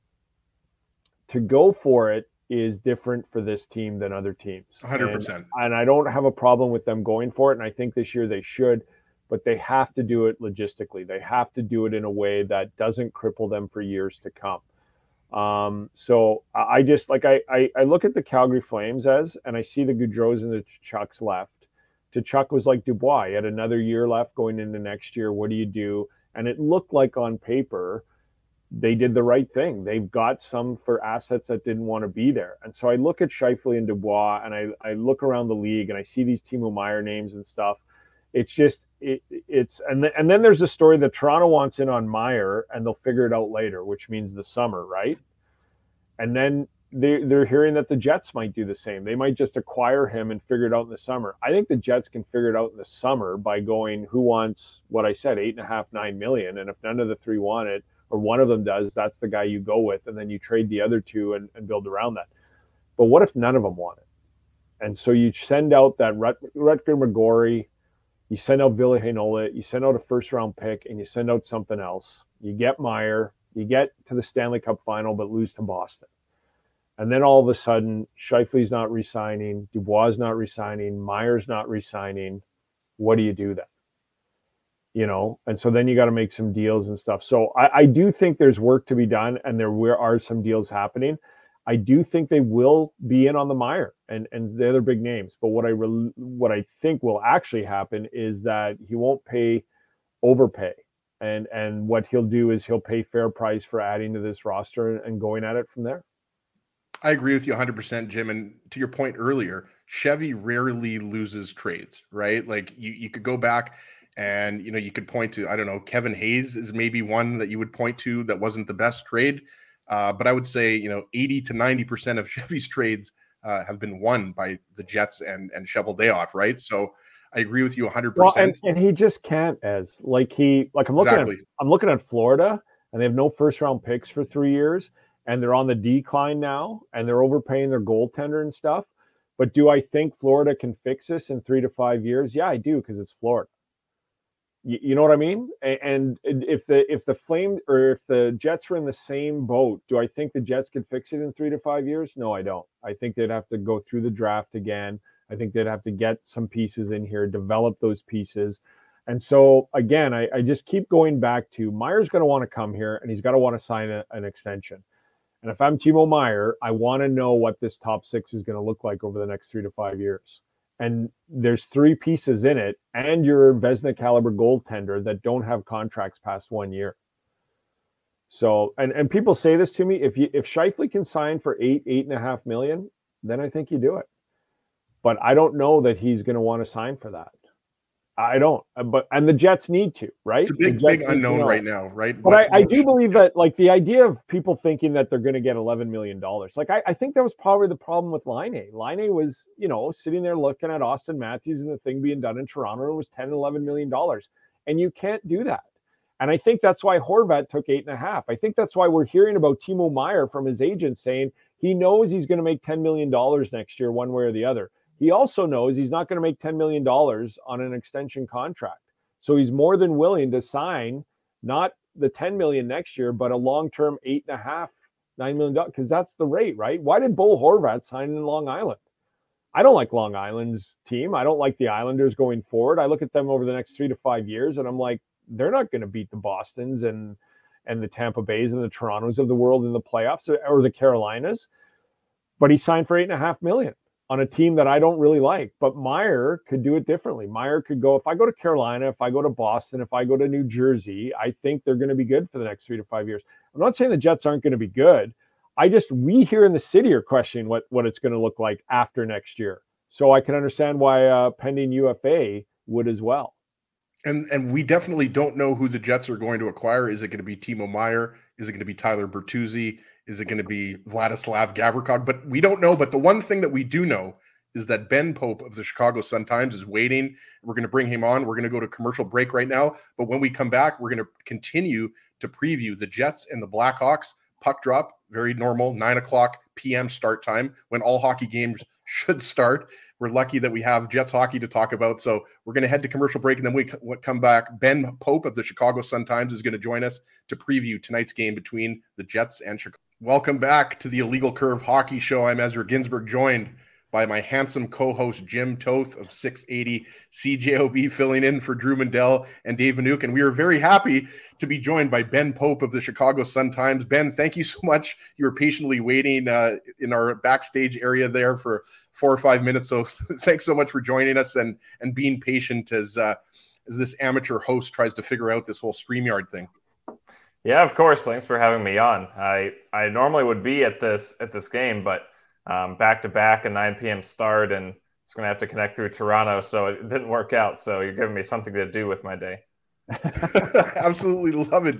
You know, we can we can talk, have a nice chat about the Jets and the, and the Blackhawks, and we were talking about this earlier. And this was a game that people were Jets fans were circling back in October, Ben, because you know you look at it and you're like nine o'clock for a home game, and obviously you know there's TV implication uh, implications. There's going to be uh, an early game on on Sportsnet. It's on Hockey Night in Canada tonight, so there's definitely going to be some well lubricated uh, Jets fans in attendance tonight. Some people drinking, and I don't know how many kids are going to be at the game because it's not going to end until uh, close to 11:30, 11:45 Central Time. But I think Jets fans are just happy to have a hockey game because it's been almost two weeks here since the Jets have played. So some of the players have gone to Mexico. Nick Ehlers went to Denmark, uh, but we're just happy to have a game to talk about and the Blackhawks were in action last night. They defeated the Arizona Coyotes, uh, kind of like a, a, mini Super Bowl, if you will. Blackhawks and, and Coyotes, I think I, I would say, a little being a little bit tongue in cheek here. But I mean, Ben, what's the the vibe around this team? Because I think you know there's a lot of talk about Patrick Kane being traded, a lot of talk about Jonathan Toews being traded. Um, he wasn't in action last night. He's not going to play uh, tonight unless I'm I'm in, uh, wrong. Let's just no, start off correct. with that. What's been what's been going on with Toews? Is it just uh, like a flu, or or is there something else to it? Well, uh, Luke Richardson, the Blackhawks coach, had said I think it was Thursday that it was the flu, um, but then yesterday that I think actually it's Wednesday, Wednesday and Thursday here that we're talking about that that he actually hadn't asked him if it was the flu. So um, it's a little bit um, up in the air exactly what he's dealing with. Obviously, the big concern is whether this is connected to the immune system issue that caused him to miss the entire 2021 season. Um, and tonight will be his fifth game missed due to illness since the start of December. He also missed one back on December 6th in New Jersey, and then uh, a couple weeks ago in Calgary. So, um, and now these past three games. So, yeah, definitely a little bit of a concern there in terms of what's going on with his health. I know I talked to him, um, I guess it was maybe three or four weeks ago at this point about it, and uh, he he he basically by virtue of not really answering the question indicated that he wasn't feeling great. Um, but he hasn't really described exactly what he's dealing with or um, you know what it's stemming from. So uh, definitely a bit of a concern there. But um, the Hawks are hoping to have him back this coming week. Um, he, he's they're hoping that he'll be able to join the team after getting a few more workouts and skates in in Chicago. Um, so that's the the Toews status. Um, as far as Kane, it's he's been pretty open about um, sort of his deliberations on whether to approach the Blackhawks and ask for a trade. Um, he was he was not happy to see the Rangers acquire Vladimir Tarasenko because I think that's long um, sort of been uh, considered his his preferred landing destination, and now they're out of the running for him. And it was it's interesting to see a guy who's still playing for a different team openly lamenting that a different team can no longer fit him in. So um, it, it seems like he's leaning towards the trade direction, but he admitted that he hasn't yet gone to GM Kyle Davidson with that request, and that's probably going to be figured out within the next ten days or so. So uh, that's how it's going with the two veterans. But in terms of on the ice, the Blackhawks have, have actually been playing probably their best um, hockey the past month or so. Um, I think they went seven and five in January, and um, they're one zero oh and one since coming out of the break this past week. Um, they've definitely been been playing better. Um, not that that was a very high bar to clear, considering what we saw from them in November and December, but um, they seem to be figuring out the system a little bit and finding a little bit of chemistry and uh, some of the depth players like Jason Dickinson and Sam Lafferty have really turned it on offensively, which has helped a lot. Um, and then they've, they've gotten some pretty good goaltending. That's that's been one positive most of the year. So uh, that's kind of the, the, the, overall state of the team right now. That's interesting, Ben. I know there's a lot of uh, Toews and, and Blackhawks fans here that are so disappointed because they honestly thought that this would be their last time to see him in Winnipeg in a Blackhawks uniform. And if he keeps playing for another team or something, they just were telling me that would be different than seeing him with the C on on the Blackhawks team. But Kane is interesting to me because I heard his comments, and I heard his comments over a week ago where he said, "I'll decide around the deadline what I want to do." And I thought, why would you publicly say that, and and why would you even, um, you know, privately go about it this way? This has been an ongoing process the entire season. And if you want to go somewhere, you can dictate that to a certain extent. And and I understand maybe weighing the fact of being a lifelong um, Blackhawk compared to not. But as we got closer and around Christmas time, I was a little surprised. And then, as you said, his comments this week, I, I kind of felt like saying, "Well, Patrick, what did you think would happen?" Like they, it kind of maybe, but but to speak about it this openly, I'm wondering how this is around the team because we talk at least here in Canada about Kane and Toews for the entire season. What we don't talk about is McCabe's that might be traded, the other assets that other teams might like. So I'm wondering what you know, just this past week has been like around this roster because, as you said, I think they in that seven and five run won five in a row and and playing well. I can't think of a team it, eh, personally that is going through more public and private transition w- during a season than this Blackhawks team. Yeah, that uh, that's certainly true, and um, I think with a lot of teams, this would probably be a period of a lot of instability and, and maybe guys kind of walking on eggshells. But I feel like because of how obvious it was from the very start that this is what the Blackhawks were doing this season. It really hasn't seemed to affect the mood in the locker room are really different guys. I think everybody knew what they were getting into. Um, someone asked actually Luke Richardson that very question the past few days, and he said that he was told day one of the interview last summer that uh, they would be trading a lot of guys. So I think everyone's kind of known that uh, this was coming and been able to sort of mentally prepare for it. And um, it doesn't seem to have really uh, disrupted things that much, even though there are probably nine or 10 guys who could realistically um, think that they might get traded. Um, so, yeah, it's, it's honestly the, the whole season, the team has done pretty well mentally handling everything that they've gone through um, between multiple eight game losing streaks and um, just all the transition going on, the fact that management has kind of openly declared they don't want to win um, there'd be a lot of things that most teams would maybe get discouraged by, and and this group has done pretty well of, of maintaining a good mood and um, some unity and kind of trying their best to work through it. even though that they know they're sort of destined to fail. So um, definitely kudos to them for that. And I think, it, I mean, you're right, McCabe and Lafferty and um, a bunch of different guys, Murphy, um, Domi, Athanasiu, um, in, in, addition to Kane and Toews, of course, are, are part of rumors, but they, they seem to just be kind of taking it one day at a time, as, as they like to say, and not really letting it affect things too much. We're joined by Ben Pope of the Chicago Sun Times on the Illegal Curve Hockey Show. Jets and Blackhawks tonight at 9 o'clock p.m. Central at Canada Life Center. And, you know, Ben, you mentioned earlier, you know, that the, the Blackhawks have arguably been playing, you know, their, their best hockey uh, of the year. So are Blackhawks fans actually hating that? Because, you know, you hear like teams like the Columbus Blue Jackets, the Anaheim Ducks, like the, the other teams that are in the, the Connor Bedard sweepstakes. I guess you would throw in the Arizona Coyotes or the Blackhawks beat last night. But is that like, I guess players, as you know, they want to win hockey games. I mean, they're built to to win and compete. So it's not like they're going to say that you know they don't want to win. Nobody's saying that, but.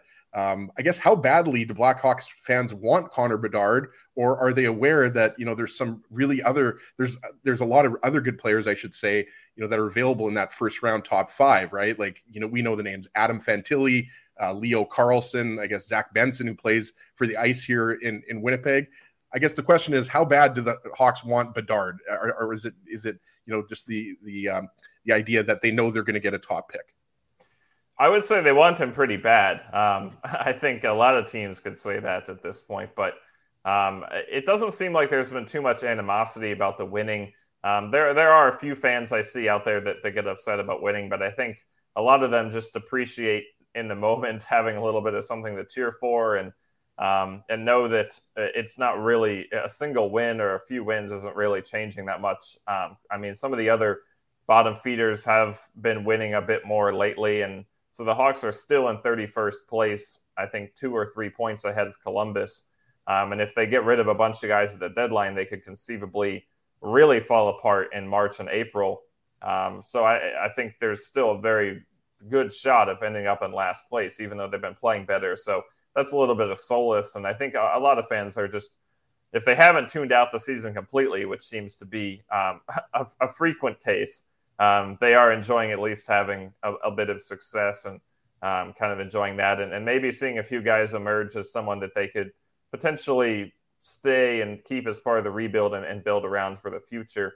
Um, so those are positives, and I think most people are trying to appreciate those, even though objectively each win does do a little tiny bit of damage to their their odds of getting Bedard. And the other thing is uh, the other critical part of finishing in last is that um, with the the lottery odds not really being that great, um, it, it, guarantees a top three pick because even if you don't win either lottery for first or second, you slide to third, and then um, you can still get Carlsson or um, whoever it would be, Michkov, maybe if they want to take a risk in that position. So that is the benefit to finishing last. Whereas if you're in 30th or 31st, it's possible to fall to fourth or fifth and then get kind of the second tier guy. So, um, but it's just going to, I mean, there's still a long time left and all those teams down at the bottom kind of move positions constantly. So we'll see how it pans out.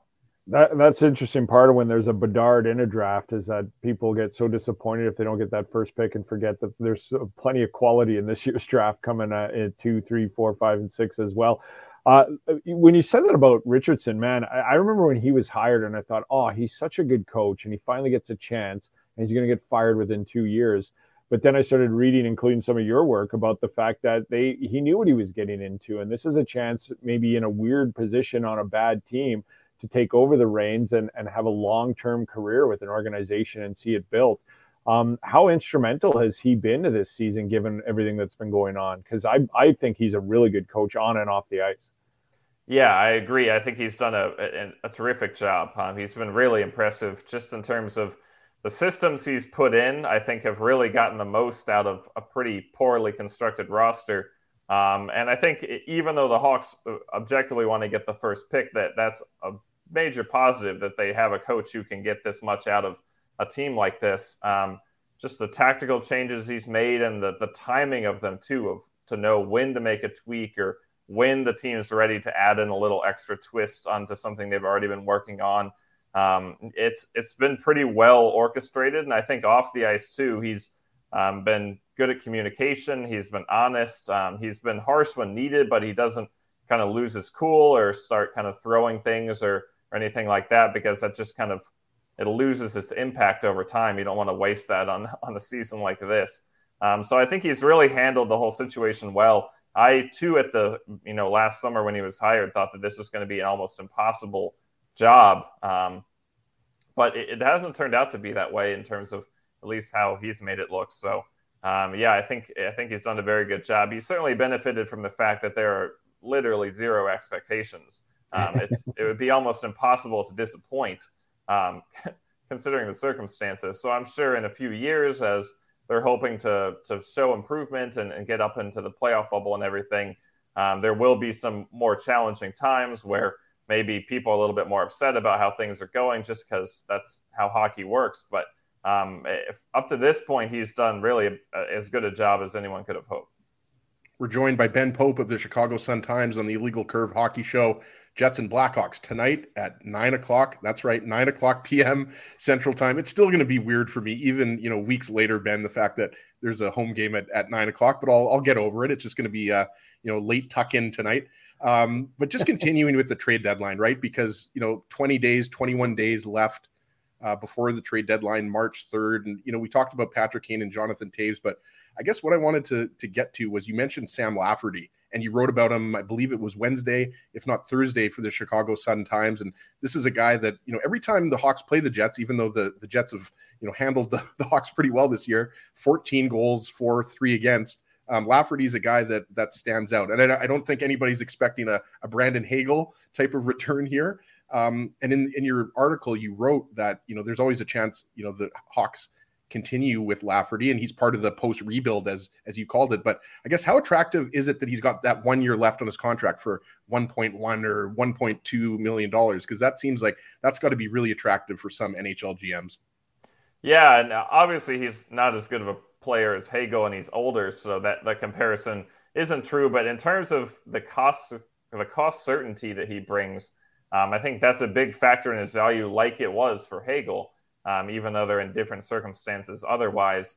Um, it, the thing is that Lafferty came in mid last season in a trade from Pittsburgh for Alex Nylander, um, which and really he played he played pretty well down the stretch. Um, I'm not sure that the Hawks knew if what they were going to do with him, and, and, he definitely earned this second contract um, with them but he, he wasn't really that productive, at least on paper, even though he seemed to be playing pretty well and was one of their more, more noticeable guys in March and April. Um, I think he only had 11 points in 40 something games with the Hawks. So the contract ended up being, you know, barely above minimum, uh, very cheap. Well, this year he's played well again, but he's getting the production to show for it. Um, in January, he averaged almost a point per game. Um, and he's he's been pretty good these past these first two games in February too. So um, that's really sort of made him, I think, get a little more attention around the league and made this contract quickly turn out to be an undervalue of him, which is obviously great for the Blackhawks, um, whether they keep him or trade him. Um, he, in terms of what he brings, I mean, he's been a really strong penalty killer. He has three shorthanded goals. Uh, but his speed is what really makes a difference. Um, I think Athanasiou is the guy on this team that gets the most attention for his skating ability and his speed, but Lafferty is right up there with him and is arguably smarter about using it. Um, it doesn't just sort of recklessly charge ahead all the time, but um, is, is pretty much automatic with zone entries going down the wing with this. They've moved him to center recently, and he's been really good there, kind of driving play and um, using it to, to just make a difference in, in all areas of the ice. So um, he he brings a unique skill set. He's certainly not going to be you know a top six scorer, but um, he can fill a bunch of different roles and um, pretty versatile. And obviously, like you said, he he comes at a very low um, salary cap price tag. So I could definitely see him being appealing to a contender out there that's looking to kind of uh, just shore up one little hole in their lineup. Um, it's going to be interesting to see what the return for him is. Um, Luke Luke Richardson recently compared him to Josh Anderson uh, which was kind of interesting to me and which I wrote about there because um, you know Anderson was coming off that that really awful season in 2019-20 when the Canadiens decided to uh, trade a second round pick and coincidentally Max Domi for him and uh, way more than anyone expected. And um, is Lafferty going to get that much? Is he going to get a second round pick and an existing player? Probably not. But um, it could kind of fit the same model in terms of a guy that uh, maybe gets more than a lot of people would figure just because of um, the kind of style that he plays. So um, it's it'll be interesting if he is traded to see what he gets. I did want to ask you quickly. I know we're running out of time, but you mentioned Max Domi, and a lot of people are asking us about him in the Jets uniform. Would they acquire him? And then some people in my discussions we've been having about why he's having such a good year in Chicago. And I, I just think that uh, of the the maybe five or six games I've seen him play this year, and, and the couple against the Jets, is he just looks like he's matured. Like he just looks like any compliment you can give a player, no matter what you do or what your job is on the ice, is to be consistent. It looks like he's matured into a nice, consistent player. Uh, what have you seen from him this year? Yeah, he has had a good season for sure. He's definitely exceeded the expectations uh, coming in. Uh, it sounds like he just maybe wasn't in the best place in Columbus. Uh, just didn't really work out fit wise for him, and um, he just uh, maybe wasn't didn't have the, his normal attitude or his normal kind of feisty energy. And he's found that again in Chicago, which has been good to see. He's been certainly given a lot of opportunity. He's been the first line center most of the year. He's been at second line the past few weeks, but uh, he's their leading scorer, and um, he does have occasional bouts of um, kind of what are you doing moments, but uh, for the most part, he uh, he really does bring a lot of energy and um, has been very productive offensively and uh, has been terrific on faceoffs, which has kind of come out of the blue. That wasn't really a, a strength of his up until this season. Um, so I, I, think it's if the Hawks do trade him, they'd love to get maybe a second round pick. Um, I think his value has increased up to that point. Um, but it's also possible they keep him and, and give maybe give him a two or three year contract to kind of keep him around as um, sort of a leader through this rebuild. Um, he's expressed a willingness uh, to do that. He seems to be really enjoying himself, even though the team hasn't had a lot of success. And they are going to have to get to the salary floor somehow after Kane and Toews leaves. So um, I wouldn't be surprised at all to see him stay. But if he does go, uh, I think he could he could bring a lot to another team. I think even last year we saw him make a difference for Carolina in the playoffs, and and that was at the tail end of a much worse season for him. So um, I think it's exciting, I'm sure, for other teams to think about what he might be able to bring uh, when he comes in with this kind of momentum. And even though there's a lot of Jets fans that would love to see Patrick Kane or Jonathan Toews in a Winnipeg Jets jersey, I think there's also quite a few Jets fans that like would like to see Max Domi in a Jets jersey because, of course, his dad played for the Jets 1.0. And if you go back to that 2013 draft, Ben, he was taken right before Josh Morrissey, right at uh, he was 12th overall, if I'm not mistaken, mm. by the Hawks, and then Morrissey went 13th. So Morrissey's uh, having a pretty good year, but I think uh, you know if you go back, he could have easily been drafted by the Jets, right? So uh, I think you know Max Domi is an interesting one. It's fascinating to me what the Chicago Blackhawks are going to do um, because you know clearly we know they're they're in the Connor Bedard sweepstakes. They're not making the playoffs, and there's going to be moves. It's just a question of uh, which guys get moved. Um, and as you mentioned, you know whether they're going to finish, you know, 31st or, or 32nd. So we uh, appreciate you coming on. Before we let you go, though, we obviously have to have to ask for your Super Bowl 57 prediction. I'm not sure if you have a rooting interest between the Kansas City Chiefs and the Philadelphia Eagles, but uh, what are you uh, what are you thinking that's going to happen uh, in tomorrow's game?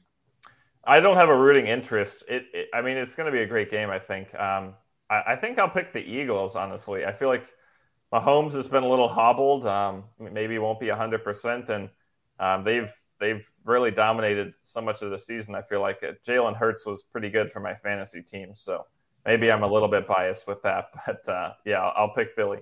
I don't know if you knew this, Ben, but Jim is a big Bears fan. So uh, we know that Jim doesn't really care who wins this game, but should get that in there that uh, Jim is a proud Chicago Bears fan. Yeah, I was going to wrap this up, and uh, you joined us on our 680 CJOB pregame show a couple weeks ago, and now that you're joining us here on Illegal Curve, I fully expect the Chicago Sun Times suite at a Bears game eventually. See you there, and feel free to invite me anytime. I've ever never even been to a Bears game myself. I got to be honest; it's been pretty bleak for them ever since I moved here. So. Uh, that's all good. I think I, am our, our, good buddy Andrew Hustler Patterson, who does the Winnipeg Sports Talk Show. He's a big Chiefs fan, so for that reason alone, I'm I'm cheering for the Chiefs. But uh, as we talked about earlier, I'm more so excited for the Rihanna uh, halftime show. So, uh, but we'll hopefully get a good game tomorrow. At Super Bowl is always fun. So Ben, thanks so much for joining us. Uh, you can read Ben's work in the Chicago Sun Times, the Jets and Hawks, nine o'clock Central. You're gonna have to read that work late uh, but it's still going to be available in the, in the Chicago Sun Times. So, Ben, thank you so much for joining us and uh, enjoy the game tonight. Enjoy the trade deadline and the rest of the season. Yeah, Thanks, thanks, for having me. I appreciate it. Take care. You're welcome. Big thanks to Ben Pope of the Chicago Sun Times for joining us. Uh, we've only got a few minutes left here, Jim. So why don't we get back to tonight's game? I think you know we haven't talked a lot about uh, the different line combinations, everything like that. I think really the only big change that we're expecting is Mason Appleton. Jets game day skates getting underway in in a few minutes, so we're not going to be able to provide you uh, too many updates, but you're going to be able to get lots of updates today on 680 CJOB. You're going to get lots of updates through the Winnipeg Free Press, the Winnipeg Sun, and various media outlets. Um, Connor Hellebuyck obviously gets the start tonight, Jim. I don't think anybody's expecting David Rittich. Yeah, I would expect that. I was just I, people wondering why I keep looking down. I got the lines that you sent, and and from yesterday's practice, of course, they align uh, Scheifele with Ehlers and Wheeler, Dubois with Connor and Perfetti, uh, Lowry with Kuhlman and Barron, and uh, Stenlund with Maenalanen and Appleton. Appleton coming back in the lineup on the fourth line, as we discussed. We do expect him to go up. Morrissey, Pionk, Samberg, Dillon, Stanley Schmidt, and Capobianco is the extra D man.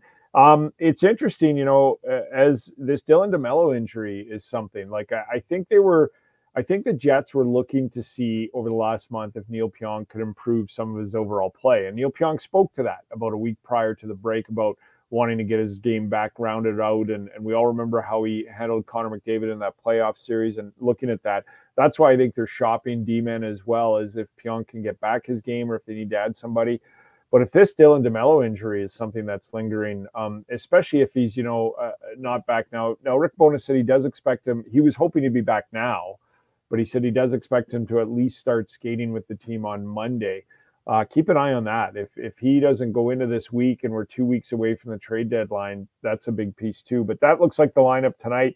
Uh, and again, we'll see what the rush shakes off. And and of course, we all remember how they went into the break with Morrissey sort of willing that win uh, once he got that first goal for the team. And uh, let's F and go, Jim. Let's F and go. Let's let's get something done here. So um, I'm excited for the next 30 games. I'm excited for what the team will do by the trade deadline or prior. But it all gets started tonight and uh, should be an interesting one.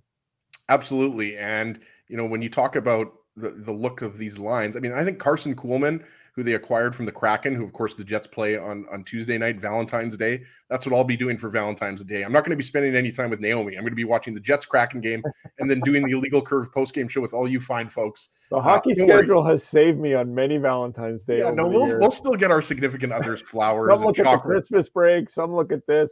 I'm like, do they play on Valentine's Day? yeah, absolutely. And so Karson Kuhlman, I think, you know, just quickly has done uh, an admirable job on the third line, but you expect Mason Appleton to eventually reclaim his position on that third line because you go back to you know the first couple months of the season and you had Lowry and Appleton starting overtimes, right? Like let's not forget about that, yeah. right? Like Appleton was arguably playing the best hockey of his NHL career. And I think there's a strong argument, Jim, don't get me wrong, to be made that, you know, Appleton, you know, going into the playoffs and in the playoffs, you'd rather have Appleton on the fourth line and then you'd rather augment that top nine that we've talked about so much with whoever you know the Jets end up acquiring. We expect them to acquire a top nine forward, but you know I, I think Karson Kuhlman is if he's your 13th forward, then that's great. If he's on your fourth line or if it's David Gustafsson playing center or wing, I agree with you. I think Kevin Stenlund um, is a guy that has uh, really impressed, and it's not like there's been a, a you know a, a sag in his play. Like this guy brings it. He's good in the face-off circle, kills penalties. He's got hustle. He's got physicality. He's not uh, necessarily a power forward, but I think Stenlund, at the very least, stays in your top 12, whether it's center and wing. Figure out what you got to do with with Gus Bus. I and I agree with what you said earlier about Dylan DeMelo, right? Like we if he doesn't play Tuesday night, we're not expecting him to miss too much time. But for now, you know, Logan Stanley, you know, he's missed a lot of time. He's getting some playing time along with Dylan Samberg. And when DeMelo eventually comes back, it is going to be between Stanley and um, Dylan Samberg. And I think, you know, we could have that debate here right now, whether, you know, Samberg is really your sixth best defenseman or if it's Logan Stanley or if it's Ville Heinola. But right now he's with the Manitoba Moose and it looks like he's staying there for now.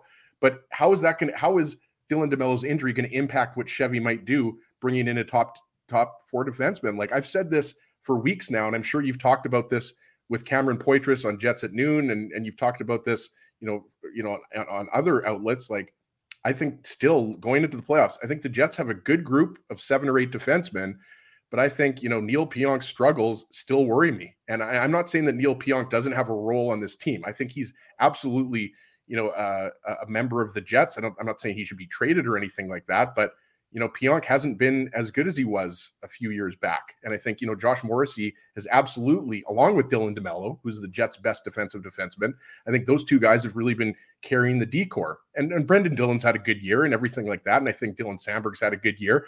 But I do, you know, look at that right side and, you know, I wonder, you know, if you can bring in a top four defenseman and then let's say Neil Pionk becomes a third pairing defenseman, because let's not forget, Toby Enstrom was a sixth or seventh defenseman back in 2018 the yeah. buff, you know, Trouba, Chiarot, Myers year, right? So, and then you brought in um, who's a Joe Morrow. They brought him in, so he was kind of the seventh, eighth defenseman. But so that's something to keep an eye on, right? You've got a tough game on Tuesday night versus Seattle. Then, yeah, you've got Columbus. But then you look ahead a week and you've got those games uh, on the East Coast, right? The Islanders, the Devils. Yeah.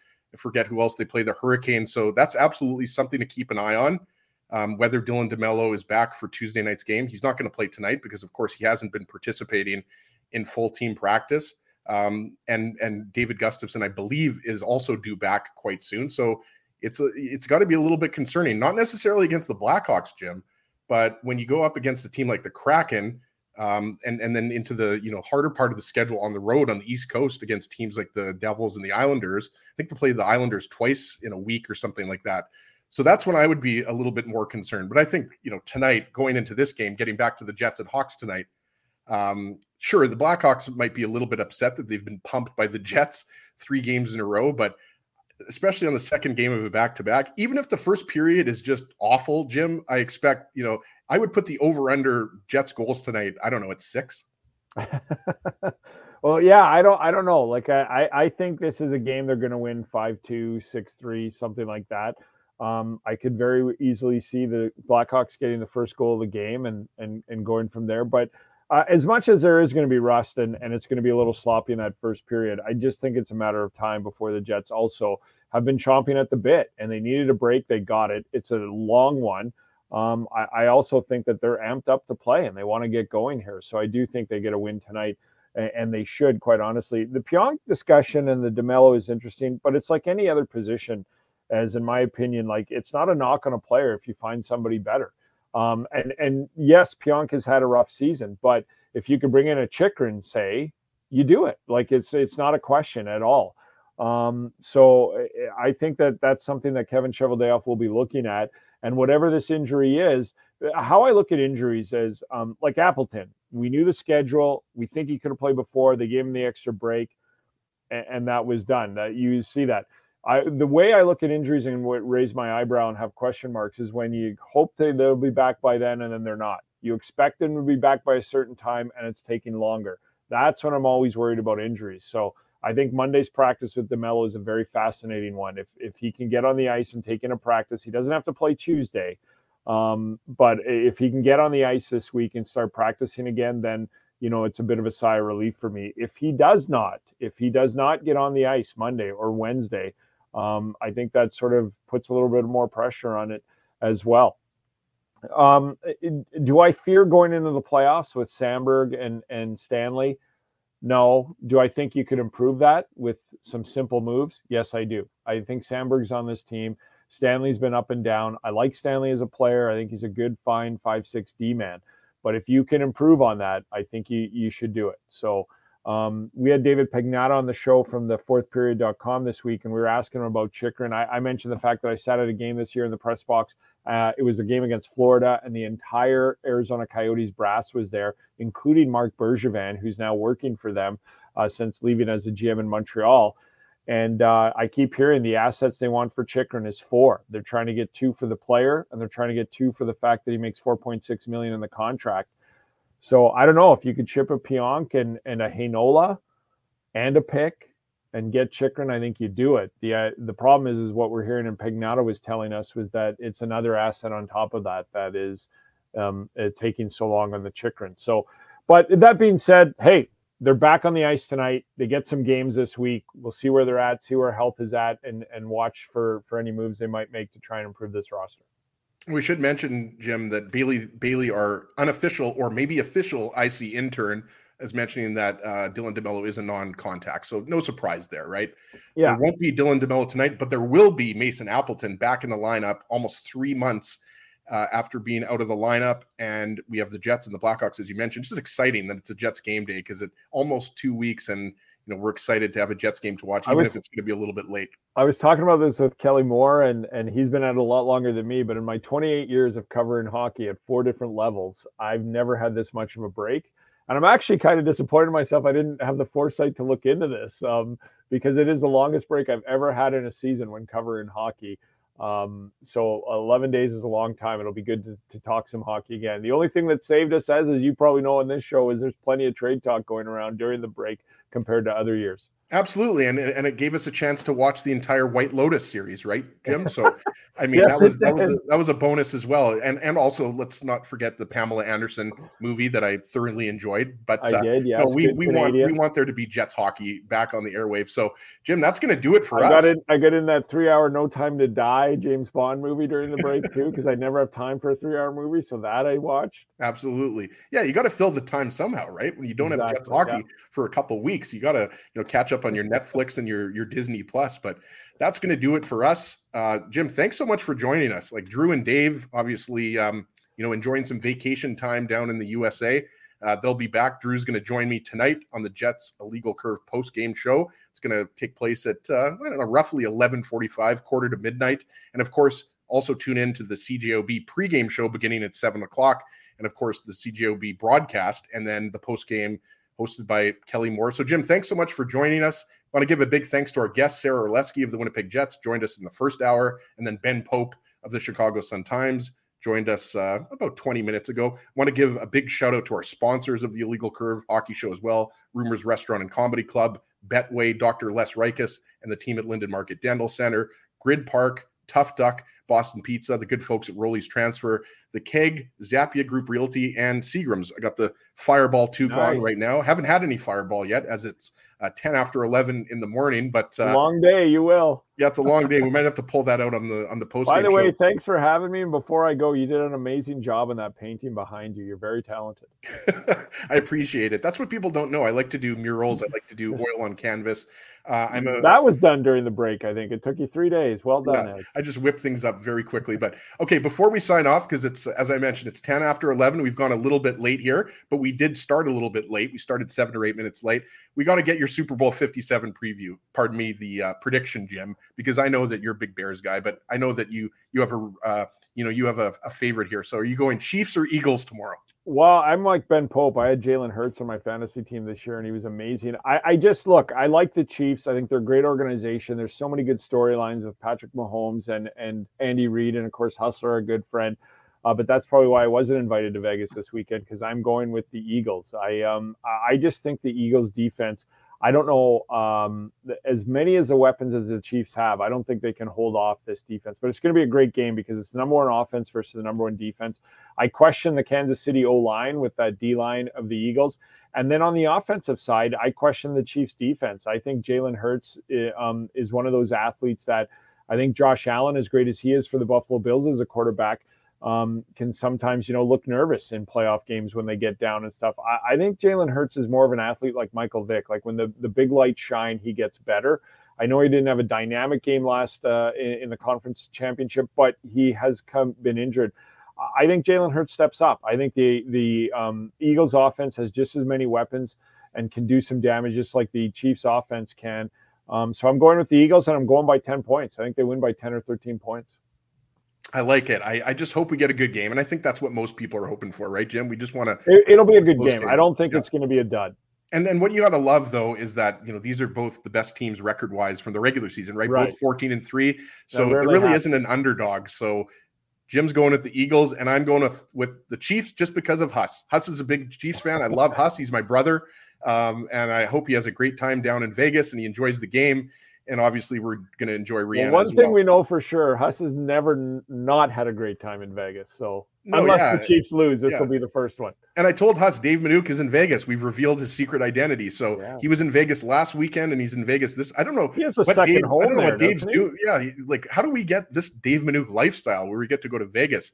the only place I'm going tonight, uh, you know, is is my basement to watch the Jets game. So uh, tune into the Illegal Curve post game show. It'll be the Drew Mandel and Ezra Ginsburg experience, probably around 11:45. And as we mentioned, tune into the CJOB 680 pregame show beginning at seven o'clock, and then you'll hear hear Paulie Edmonds and Jamie Thomas on the call, and then tune in to the uh, CJOB post-game show with Kelly Moore and friends. So, Jim, thank you so much again for joining us uh, today, Anytime. filling in our ace pinch hitter, our ace in the bullpen. Um, and thank you everyone for watching us. Uh, before you you know, log off, hit the subscribe button, hit the hat, smash the like button, and uh, we'll talk to you in uh, I don't know about uh, 12 hours or so. Thank you everybody for watching, and have a great afternoon. Bye, everyone. Thanks for listening to this broadcast from Illegal Curve Hockey. For more great Illegal Curve content, subscribe to the Illegal Curve YouTube channel, follow at Illegal Curve on Twitter, Facebook, and Instagram, and visit your online home for hockey in Winnipeg, illegalcurve.com.